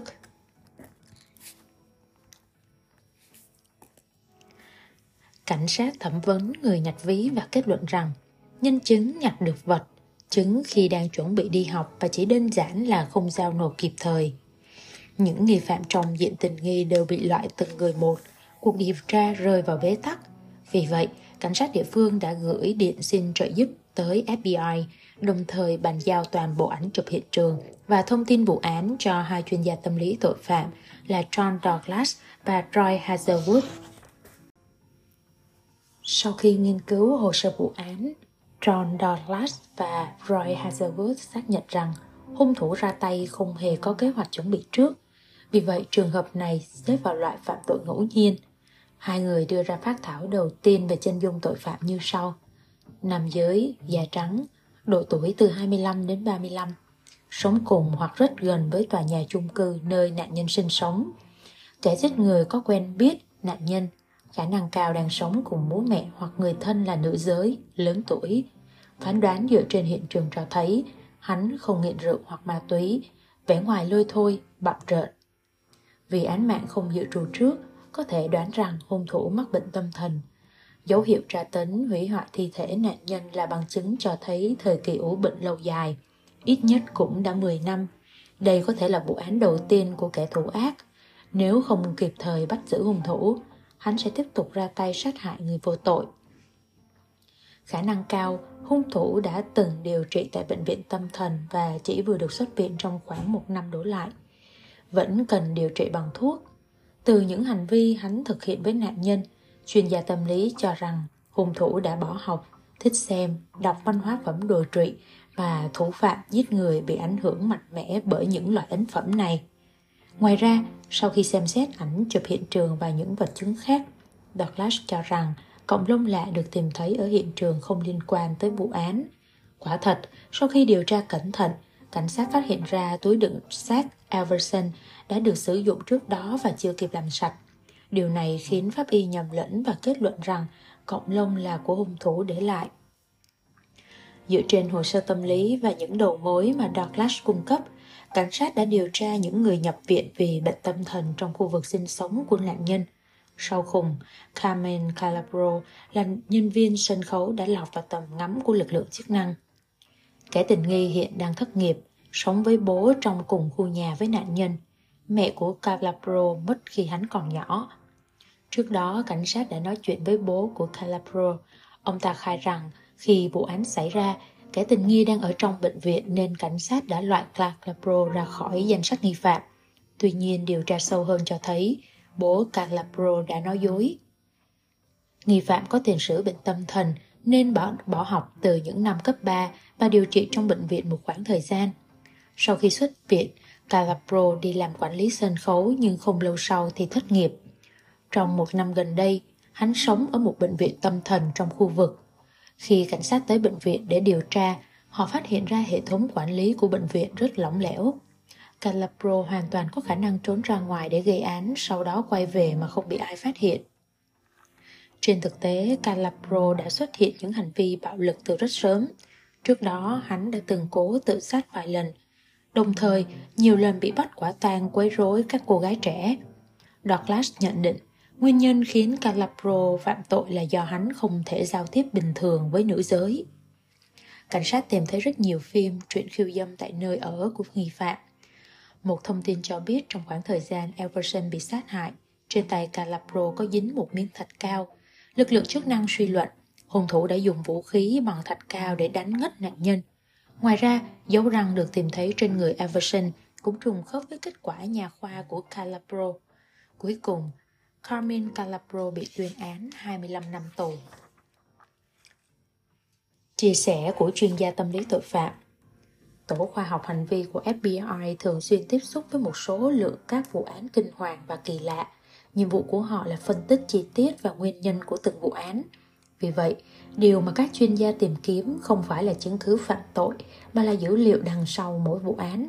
Từ đó về sau, tất cả thông tin về những vụ giết người, đánh bom, hãm hiếp xảy ra trong phạm vi nước Mỹ đều được gửi đến FBI.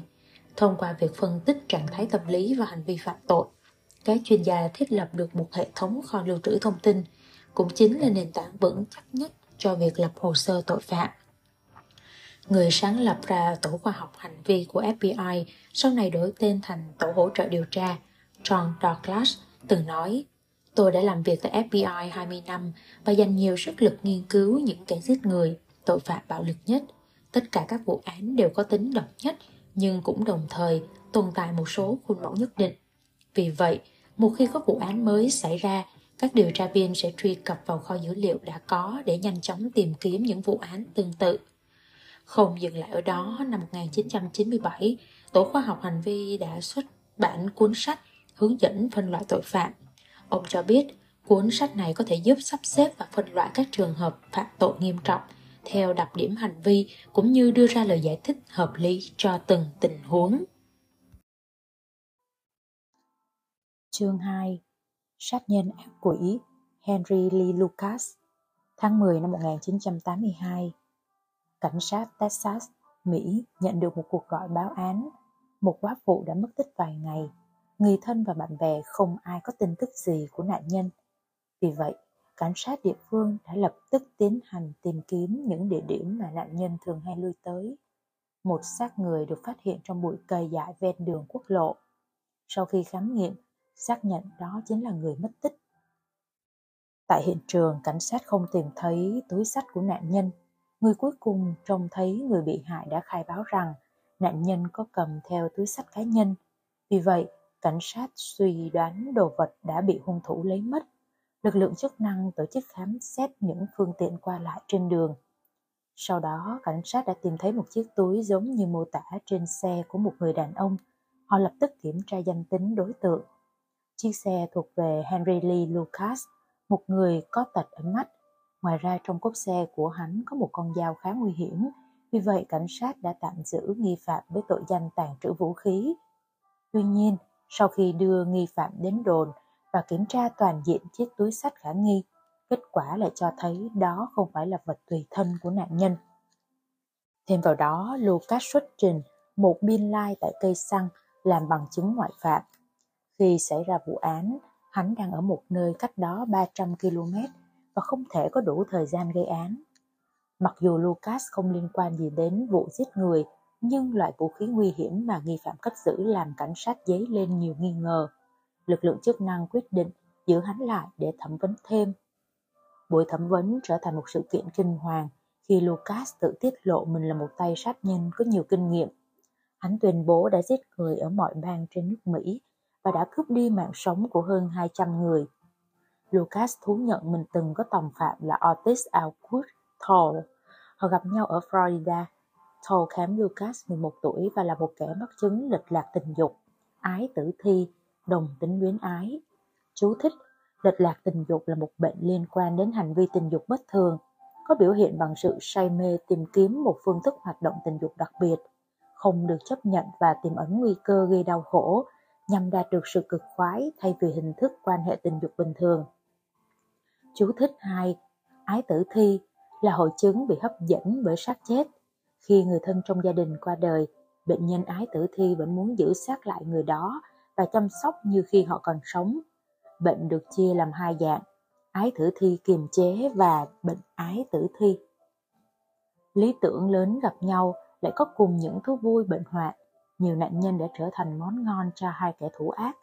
Chúng xuống tay không từ thủ đoạn. Một trong những cách giết người ưa thích của Lucas và Thor là đặt nạn nhân nằm thẳng trên đường rồi lái xe cán qua.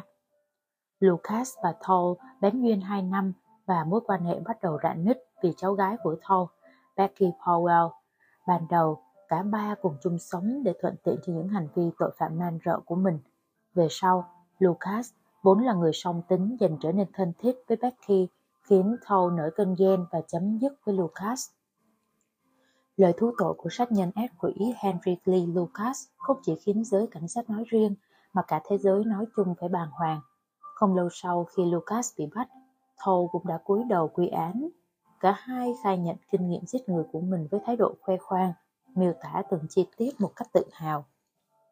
Tuy nhiên, phía cảnh sát vô cùng nghi ngờ lời khai của hai kẻ giết người, mặc dù nhiều tình tiết mà tội phạm đề cập đều có vẻ rất chân thật. Đồng thời, hắn cũng kể ra đầy đủ họ tên, nghề nghiệp và vị trí của nạn nhân. Nhưng đây cũng đều là những thông tin đã được truyền thông công bố. Cảnh sát phỏng đoán rằng Lucas đã cố tình ghi nhớ những dữ liệu này để đánh lừa lực lượng chức năng. Vì vậy, họ chỉ tiến hành điều tra sâu với những tin tức án mạng chưa được truyền thông lan truyền. Lucas khai rằng mình từng phạm tội ở Tây Ban Nha và Nhật Bản, nhưng sau khi tìm hiểu, cảnh sát phát hiện ra rằng cả hắn lẫn Thâu đều chưa từng xuất ngoại. Ngoài ra, Lucas còn nói mình rằng đã giết một giáo viên nữ ở Virginia và cung cấp đầy đủ tên tuổi của nạn nhân. Tuy nhiên, theo điều tra của cảnh sát, nữ giáo viên này không hề bị hại và vẫn đang sống rất khỏe mạnh. Cũng có một số vụ án mà Lucas đã thú nhận song cảnh sát không thể tiến hành kiểm tra. Sau khi Lucas bị kết án tử hình, cảnh sát bắt đầu nghiên cứu vụ mất tích của Kate Rick, 80 tuổi. Lucas chia sẻ rằng hắn chôn xác của bà cụ ngay cạnh bếp nấu trong nhà. Khi cảnh sát khám xét vị trí được cung cấp, quả thật đã tìm thấy hài cốt nạn nhân. Các cơ quan chức năng trên toàn nước Mỹ đều liên lạc với cảnh sát Texas để xác nhận được trợ giúp cho các vụ án còn tồn động. Trong quá trình điều tra những vụ án này, Lucas thường xuyên được phép ra khỏi nhà tù. Trong một khoảng thời gian, hắn sống như một ngôi sao, di chuyển bằng máy bay hoặc ô tô đường dài, được sắp xếp ở trong khách sạn và tận hưởng những bữa ăn ngon. Thế nhưng, cảnh sát nhận ra rằng thực chất những điều vụ án đã được Lucas bịa đặt hoặc ngụy tạo. Mỗi khi cảm thấy buồn chán với cuộc sống trong tù, hắn sẽ nhớ đến một nạn nhân bất kỳ và báo cáo với cảnh sát. Mục đích của kẻ tội phạm là thu hút sự chú ý của lực lượng chức năng, tránh để bản thân bị rơi và quên lãng. Sau này, trường hợp của Henry Lee Lucas đã thu hút sự chú ý của Tổ khoa học hành vi FBI. Các đặc vụ quyết định là một cuộc nghiên cứu sâu về sự vụ. Các nhà nghiên cứu đã kiểm tra x-quang não của Lucas và phát hiện ra rằng phần não chịu trách nhiệm kiểm soát cảm xúc và hành vi của tên tội phạm bị chấn thương trên diện rộng. Theo lời kể của Lucas, hắn đã bị mẹ ruột đánh đập và mắng mỏ từ khi còn là một đứa trẻ. Sự bạo hành cũng giống như bài tập về nhà, trở thành một thói quen thuộc mỗi ngày. Hắn thậm chí còn không nhớ rõ mình đã bị ảnh hưởng sức khỏe từ sau trận đánh nào. Năm hắn 12 tuổi, trong một lần bị mẹ đánh quá tay, Lucas bị thương nặng ở đầu và tổn thương trực tiếp đến não bộ. Các chuyên gia tâm lý cho biết đây có thể là nguyên nhân dẫn đến chứng tâm thần phân liệt và những hành vi máu lạnh của kẻ giết người này. Bị ngược đãi trong thời gian dài không chỉ khiến Lucas mất khả năng đồng cảm, mà còn khiến hắn không thể phát triển như người bình thường. Vì vậy, ngay từ bé, hắn đã tìm bắt những con vật như chuột, chim và tra tấn chúng đến chết. Lucas không coi những hành động đó là tàn ác man rợ, mà ngược lại, tìm thấy cảm giác thỏa mãn thông qua hành vi này.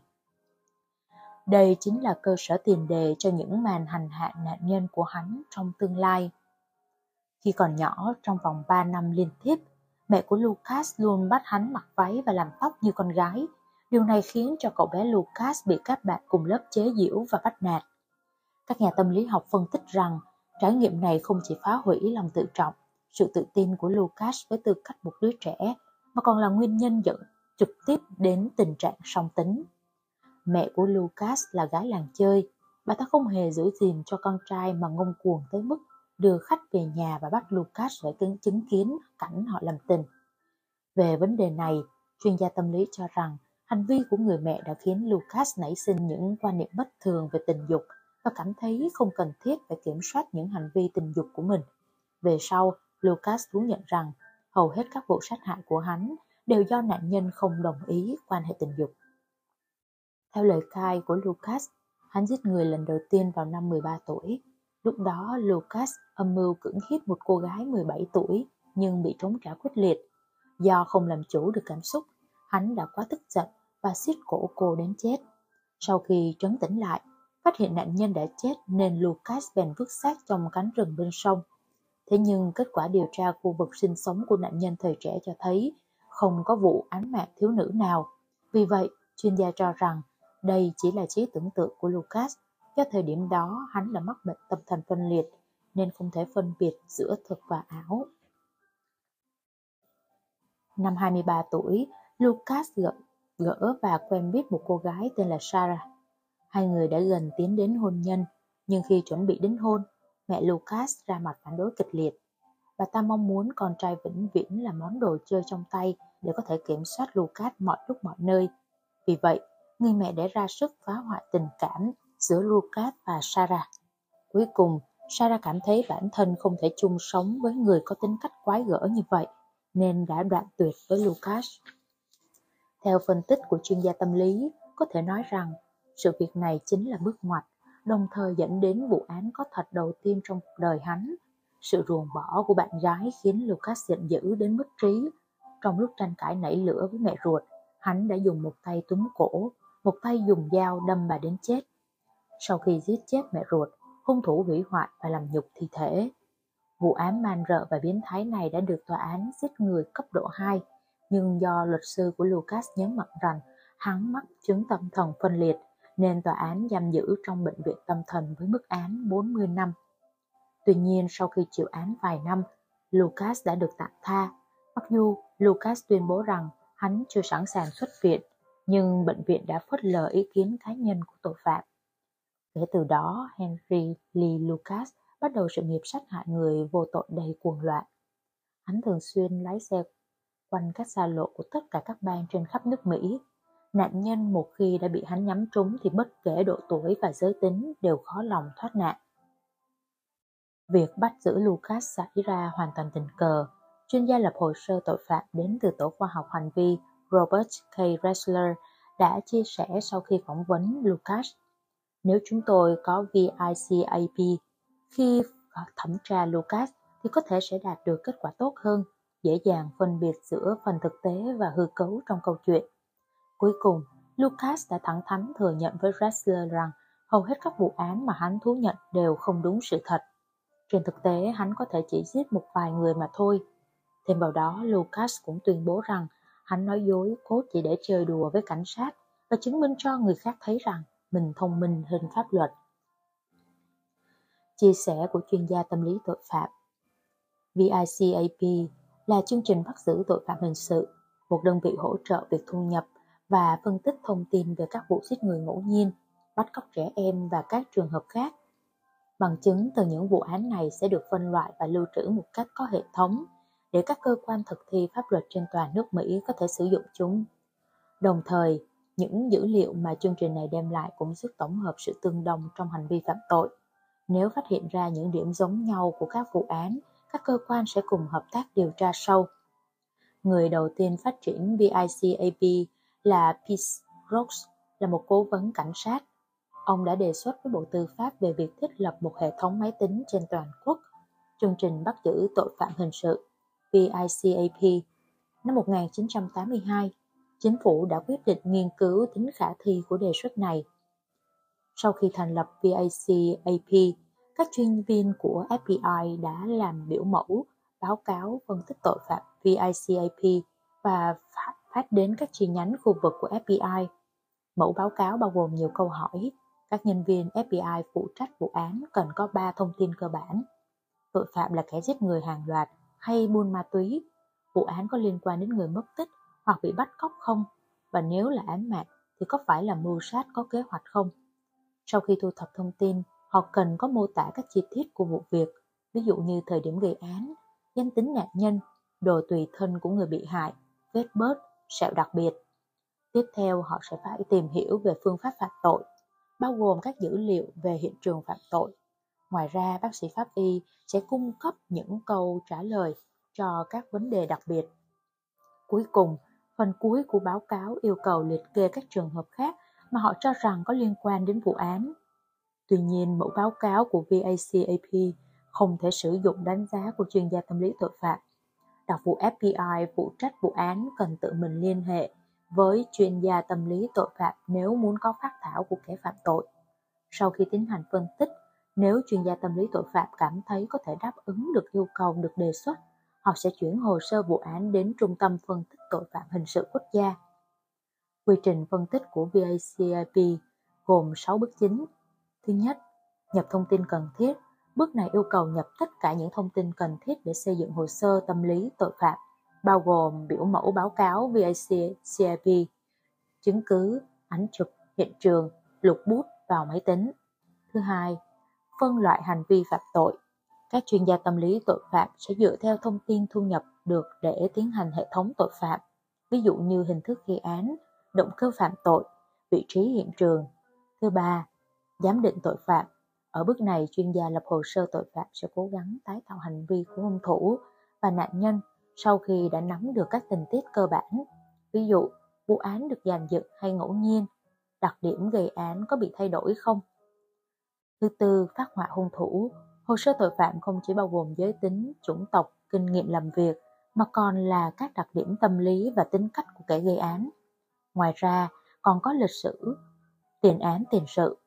Sau khi xây dựng hình ảnh về tội phạm, chuyên gia tâm lý tội phạm cần quay lại bước thứ hai để xác định xem miêu tả của mình có trùng khớp với thông tin tội phạm hay không.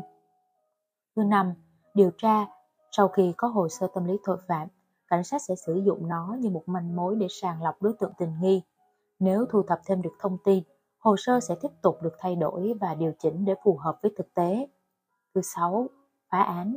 Mục tiêu cuối cùng của việc xây dựng hồ sơ tâm lý tội phạm là bắt được kẻ thủ ác. Sau khi bắt được đối tượng, lực lượng chức năng sẽ tiến hành thẩm vấn xác nhận các tình tiết của vụ án. Chương 3 Ai đã giết người thiếu nữ? Cô bé Mary France Stoner, 12 tuổi, sống ở Rome, Georgia. Mary luôn về nhà cùng các bạn bằng xe buýt của nhà trường. Dọc đường đi, cô bé cùng bạn mình luôn trò chuyện vui vẻ không dứt. Khi xe tới điểm trả học sinh gần nhà Mary, cô bé tạm biệt các bạn rồi bước xuống xe. Tuy nhiên, tới tận tối muộn ngày hôm đó, bố mẹ của Mary vẫn không thấy con gái về nhà. Quá lo lắng và sốt ruột, họ lập tức báo cảnh sát. Trong lúc cảnh sát đang nghiên cứu vụ việc, một cặp vợ chồng trẻ đã gọi điện và khai báo rằng có thi thể một đứa trẻ trong rừng cây ven đường. Cảnh sát tức tốc tới hiện trường vụ án. Khảo sát sơ bộ hiện trường cho thấy nạn nhân bị đánh vào đầu bằng một loại vũ khí cùn. Đây cũng chính là nguyên nhân tử vong. Mặt nạn nhân bị che lại bằng một chiếc áo khoác màu vàng, quần áo sọc sệt, cổ có nhiều vết thương, chứng tỏ hung thủ đã dùng tay bóp cổ nạn nhân từ phía sau. Cảnh sát suy đoán rằng hung khí có thể là một hòn đá lớn ở hiện trường nằm ngay gần đầu nạn nhân và vẫn còn dính máu. Sau khi tìm hiểu, xác nạn nhân chính là Mary France Stoner bị mất tích. Đặc vụ Robert Leary của văn phòng thường trực FBI ở Rome, Georgia đã liên lạc với chuyên gia tâm lý tội phạm của FBI John Storlash và hy vọng ông có thể hỗ trợ điều tra. Muốn nắm được nhiều thông tin về nạn nhân hơn nữa, Douglas đã đề nghị cảnh sát sở tại tìm hiểu về Mary trước khi có hồ sơ vụ án. Kết quả tất cả những người quen biết Mary đều dành cho cô bé những lời có cánh và nhận xét nạn nhân là một đứa trẻ lễ phép, ấm áp và dễ thương. Ở trường, Mary là đội trưởng đội cổ vũ và thường mặc áo đồng phục của đội khi đi học. Em không có tiền sử sử dụng ma túy, rượu bia mà cũng chưa từng quan hệ tình dục.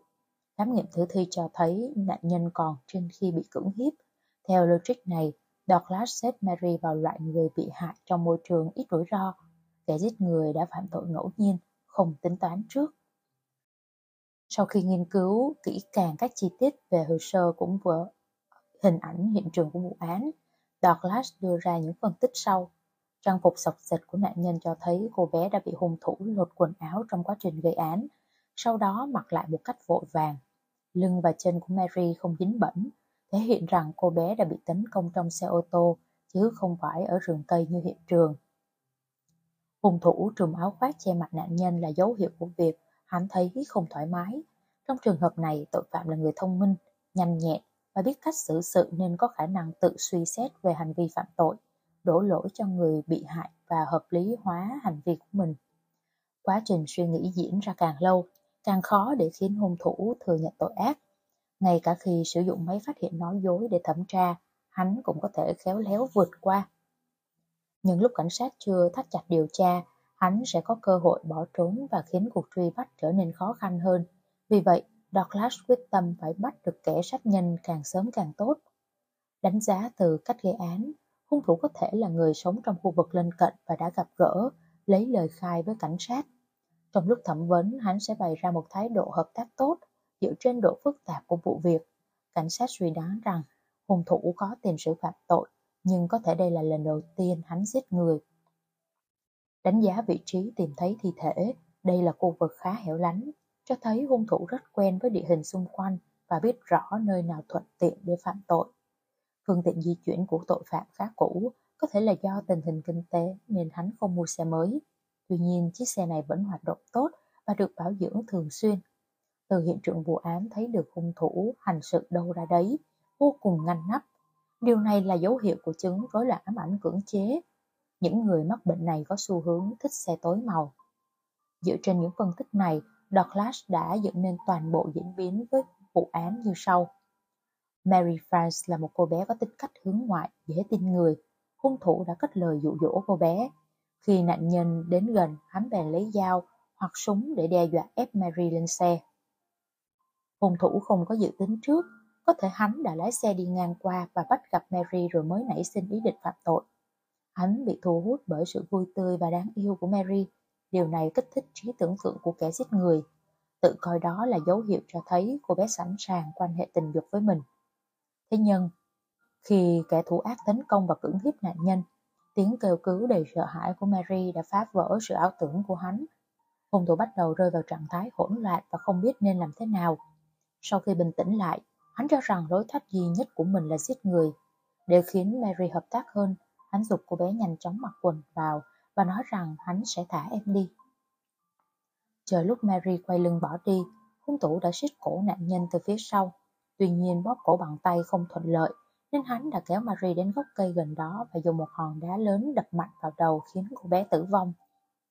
Douglas xây dựng hồ sơ tâm lý về kẻ giết người bao gồm nam giới, da trắng, từ 24 đến 29 tuổi, đã kết hôn nhưng cuộc sống hôn nhân không hòa thuận hoặc đã ly hôn. Nghề nghiệp liên quan đến kỹ thuật, chẳng hạn như thợ sửa ống nước, bỏ học khi đang học trung học cơ sở, chỉ số IQ ở mức trung bình, tính tình kiêu căng, ngạo mạn, có khả năng vượt qua bài kiểm tra nói dối, có tiền án tiền sự như đột phá, cưỡng hiếp, sở hữu chiếc xe ô tô màu đen hoặc xanh đậm. Khi Douglas cung cấp những phân tích và phát họa hung thủ, cảnh sát địa phương vô cùng kinh ngạc với những mô tả của ông rất giống với một nghi phạm mà họ vừa thả. Ngay lập tức, cảnh sát nói cho Douglas về tình huống của kẻ tình nghi. Gabriel Jane DeVere, da trắng 24 tuổi, đã kết hôn hai lần nhưng đều ly hôn, hiện đang sống cùng người vợ đầu tiên. Nghi phạm là một người thợ làm vườn, cắt tỉa cây cối ở Rome, Georgia. Hắn từng có liên quan đến một vụ hiếp dâm nhưng không bị truy tố. Phương tiện di chuyển hàng ngày của đối tượng là một chiếc xe ô tô Ford màu đen. Hắn khai báo rằng đã có tiền sử bị giảm giữ vì tàn trữ cocktail Molotov khi còn trẻ. Chú thích Cocktail Molotov, một lũ vũ, loại vũ khí gây cháy có cấu tạo đơn giản. Dario bỏ học khi đang học lớp 8, kiểm tra IQ cho kết quả từ 100 đến 110. Cảnh sát từng nói chuyện với nghi phạm vào ngày xảy ra vụ án. Darrell khai rằng hắn đang cắt tỉa cây cối gần đó khi xảy ra vụ việc. Sau đó lực lượng chức năng đã yêu cầu đối tượng tham gia bài kiểm tra nói dối và hắn đã vượt qua thành công. Douglas cho rằng kiểm tra nói dối không có tác dụng với Darrell, vì vậy kết quả không đáng tin. Hung thủ nghĩ rằng bản thân có thể chiến thắng máy móc nên đã nghĩ cách để không bị phát hiện. Douglas chỉ điểm cảnh sát sắp xếp thời gian thẩm vấn vào buổi tối đặc điểm, địa điểm tại đồn cảnh sát. Đầu tiên phải làm cho kẻ tình nghi cảm thấy thoải mái, thả lỏng tâm trí bởi hắn sẽ buông lỏng, đề phòng và dần để lộ những điểm yếu của mình. Trong quá trình thẩm vấn, đặt hòn đá dính máu trên bàn ở một góc 45 độ từ tầm nhìn của nghi phạm mà không giải thích gì thêm. Mỗi lần quay đầu qua, đối tượng có thể nhìn thấy hung khí hay quan sát mọi cử động và ngôn ngữ cơ thể bao gồm nhịp thở, biến hóa trên khuôn mặt nếu nghi phạm đích thực là kẻ giết người thì hắn sẽ không thể làm ngơ trước hòn đá, ngay cả khi cảnh sát không đưa ra bất kỳ nhận xét nào. Thực chất đây là một cuộc thẩm vấn được chuyên gia tâm lý tội phạm Charles Dallas phát hiện trong nhiều năm. Mục đích của việc này là tạo ra cảm giác căng thẳng, như ngồi trên đống lửa, khiến nghi phạm dễ để lộ điểm yếu. Ngoài ra ông còn thiết kế một loại ánh sáng yếu, mập mờ ở khu vực thẩm vấn. Theo lời khuyên của Douglas, chỉ nên có hai sĩ quan tham gia vào quá trình hỏi cung, một người là đặc vụ FBI và người kia là cảnh sát sở tại. Khi thẩm vấn, cảnh sát ngầm có thể hiểu cho nghi phạm thấy rằng họ đã hiểu được hoàn cảnh của đối tượng, đồng thời đứng từ góc độ của kẻ tình nghi và hướng mũi dùi vào nạn nhân. Điều này sẽ kích thích nghi phạm đưa ra lời ý giải cho hành vi phạm tội. Đặc biệt trong vụ án này, Vì hung thủ đã dùng đá tảng để giết chết nạn nhân nên chắc chắn không thể tránh khỏi việc bị dính máu. Vì vậy trong lúc hung thủ chìm vào những giây phút hồi tưởng, người thẩm tra chỉ cần nhìn thẳng vào mắt đối tượng và nói rằng trên người hắn có dính máu của nạn nhân. Khi ấy, hung thủ nhất định sẽ trở nên mất bình tĩnh. Diễn biến sau đó đúng như những gì Douglas dự đoán. Khi Darrell được đưa vào vòng phòng thẩm vấn, hắn lập tức chú ý đến hòn đá và bắt đầu đổ mồ hôi, thở gấp. Mọi ngôn ngữ cơ thể của hắn đều trái ngược với cuộc thẩm vấn trước đó. Khi cảnh sát đề cập đến vết máu, Darrell trở nên bồn chồn không yên. Chính hành động này đã giúp lực lượng chức năng xác nhận rằng Daniel Genevieve chính là hung thủ. Cuối cùng kẻ thủ ác thừa nhận hành vi hiếp dâm. Tuy nhiên, hắn khai rằng Mary đã uy hiếp mình nên mới dẫn đến vụ việc. Ngoài ra, hắn cũng nhận tội cưỡng hiếp cho một số vụ án khác. Darrell Genevieve bị kết án tử hình vì tội cưỡng hiếp và sát hại Mary France Stoner. Chia sẻ của chuyên gia tâm lý tội phạm Các chuyên gia lập hồ sơ tội phạm cho biết, trong bất kỳ vụ án nào, muốn phá án cũng cần nắm được điểm mấu chốt của vụ án và tìm cách móc nối các thông tin, đặc biệt là những trường hợp phạm tội tập thể. Một khi đã nắm được nghi can dễ bại lộ nhất thì những phần tử khác không sớm thì muộn cũng sẽ phải quy án. Trong quy trình thẩm vấn, nếu có ít nhất một cảnh sát thể hiện thái độ hiền hòa, thân thiện, nhưng vẫn có uy để khiến nghi phạm thả lỏng, đồng thời nên bố trí địa điểm hỏi cung cho phù hợp để có tác dụng lên tâm lý nghi phạm và làm tăng không khí của cuộc thẩm tra. Ví dụ có thể sử dụng một phòng biệt lập để hỏi cung, vì điều này sẽ làm kẻ tình nghi cảm thấy cảnh sát rất thận trọng, sát sao với vụ án. Thêm vào đó, nếu bày trí một số hình ảnh hoặc hồ sơ dữ liệu được đánh dấu cẩn thận trên tường để thể hiện rằng cuộc điều tra đang diễn ra trên phạm vi rộng. Có thể viết rõ những hình phạt mà hung thủ sẽ phải đối mặt làm tiền đề ranh đe tâm lý. Khi lấy cung, chuyên gia tâm lý tội phạm cho rằng nên chọn thời gian nửa đêm hoặc sáng sớm. Lúc này tội phạm thường không phòng bị tâm lý nên sẽ dễ để lộ ra điểm yếu. Ngoài ra, một cuộc thẩm vấn đêm khuya cũng mang hàm ý. Vụ án này không hề tầm thường và cảnh sát đành dốc toàn lực phá án. Phần 3. Hiện trường giấu đầu hở đuôi Chương 1. Cái chết của mỹ nhân Kyla Brown là một cô gái người Mỹ trẻ trung, xinh đẹp với mái tóc vàng óng, thân hình quyến rũ, tính cách cởi mở nhiệt thành. Cô có một vị hôn phu cao ráo, vạm vỡ tên là Mark Fair. Cả hai vô cùng xứng đôi vừa lứa. Giờ đây, cặp đôi chuẩn bị chuyển nhà tới mái ấm mới trên đại lộ Acton, thị trấn Wood River.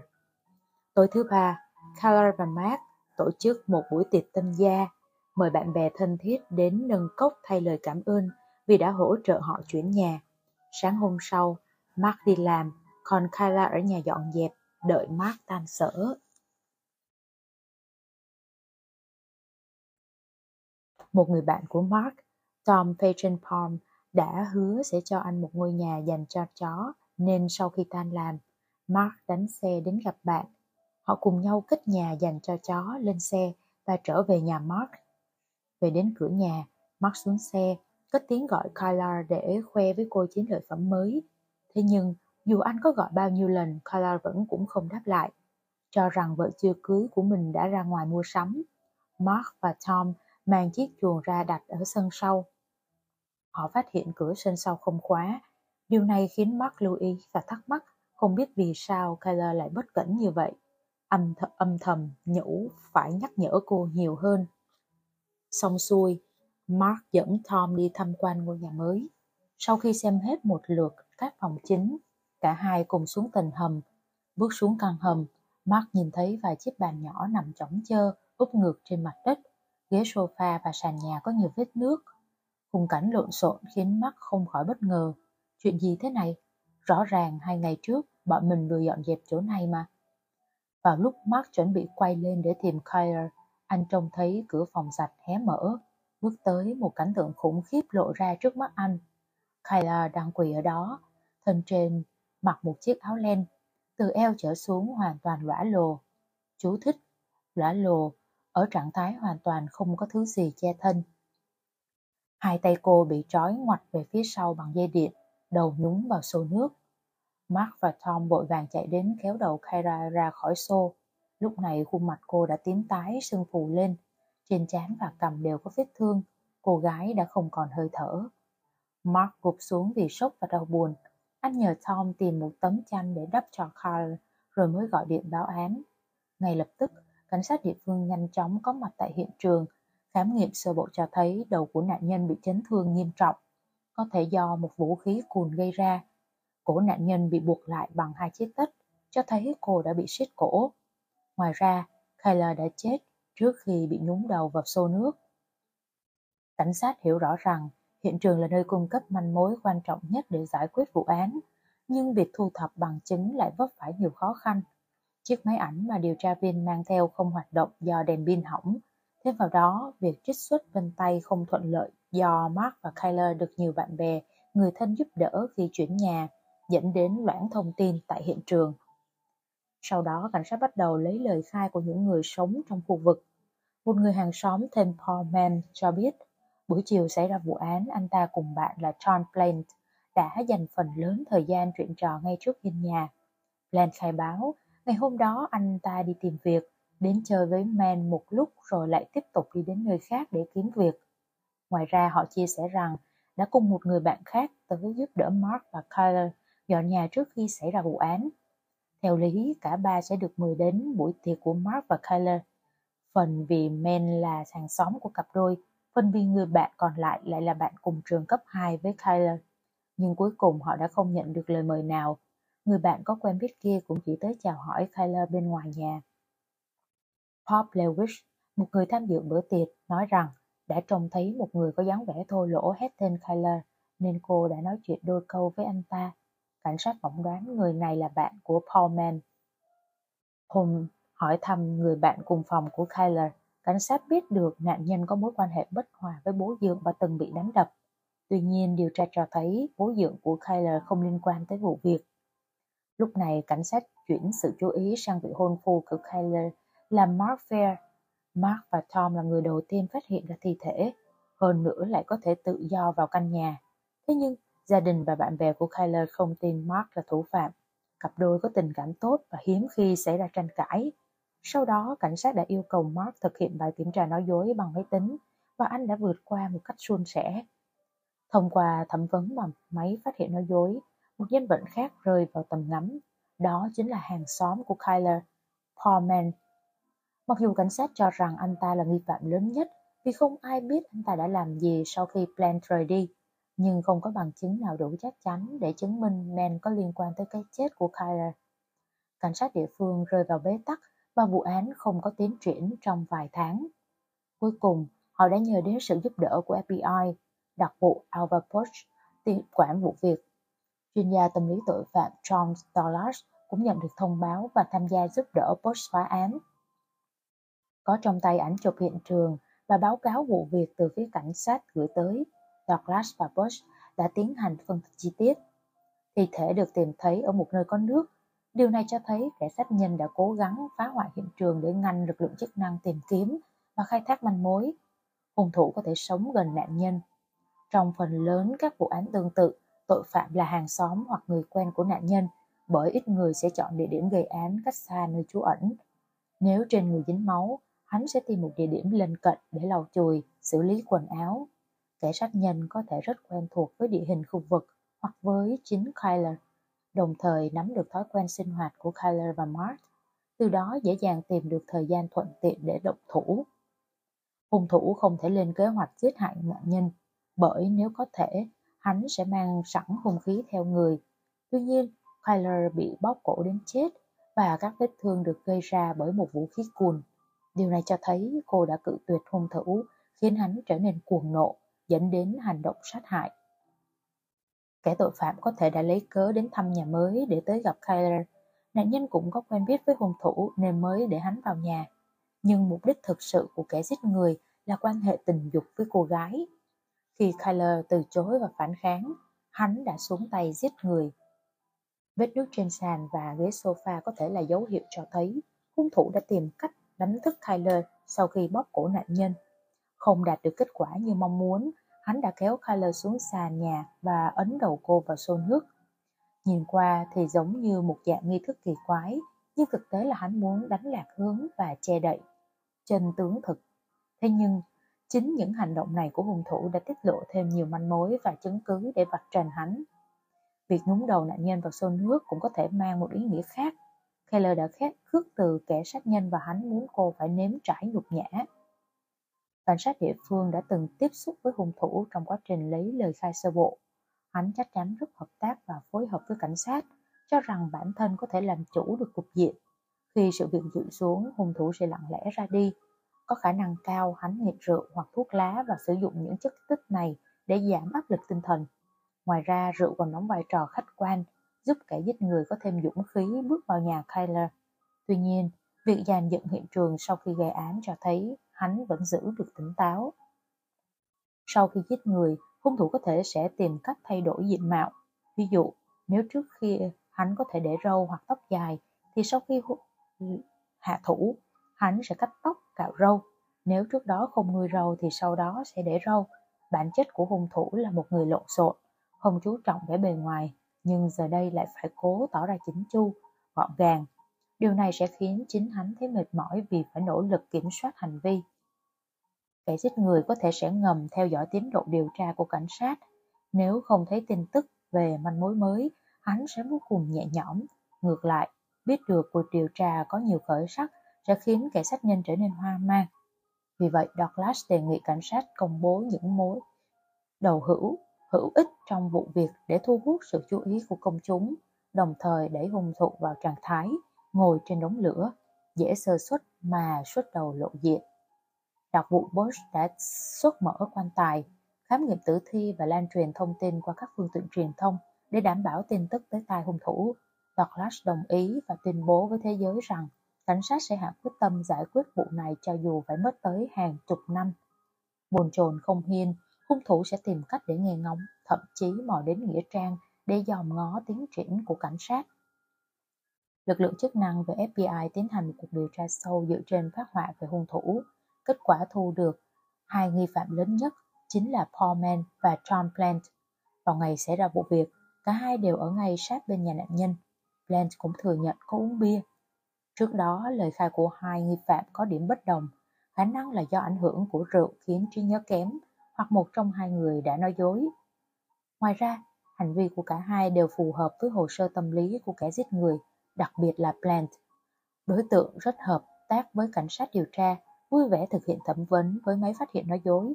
Sau đó, hắn lặng lẽ lánh khỏi tầm mắt của cảnh sát trong một khoảng thời gian, rồi mới xuất hiện trở lại.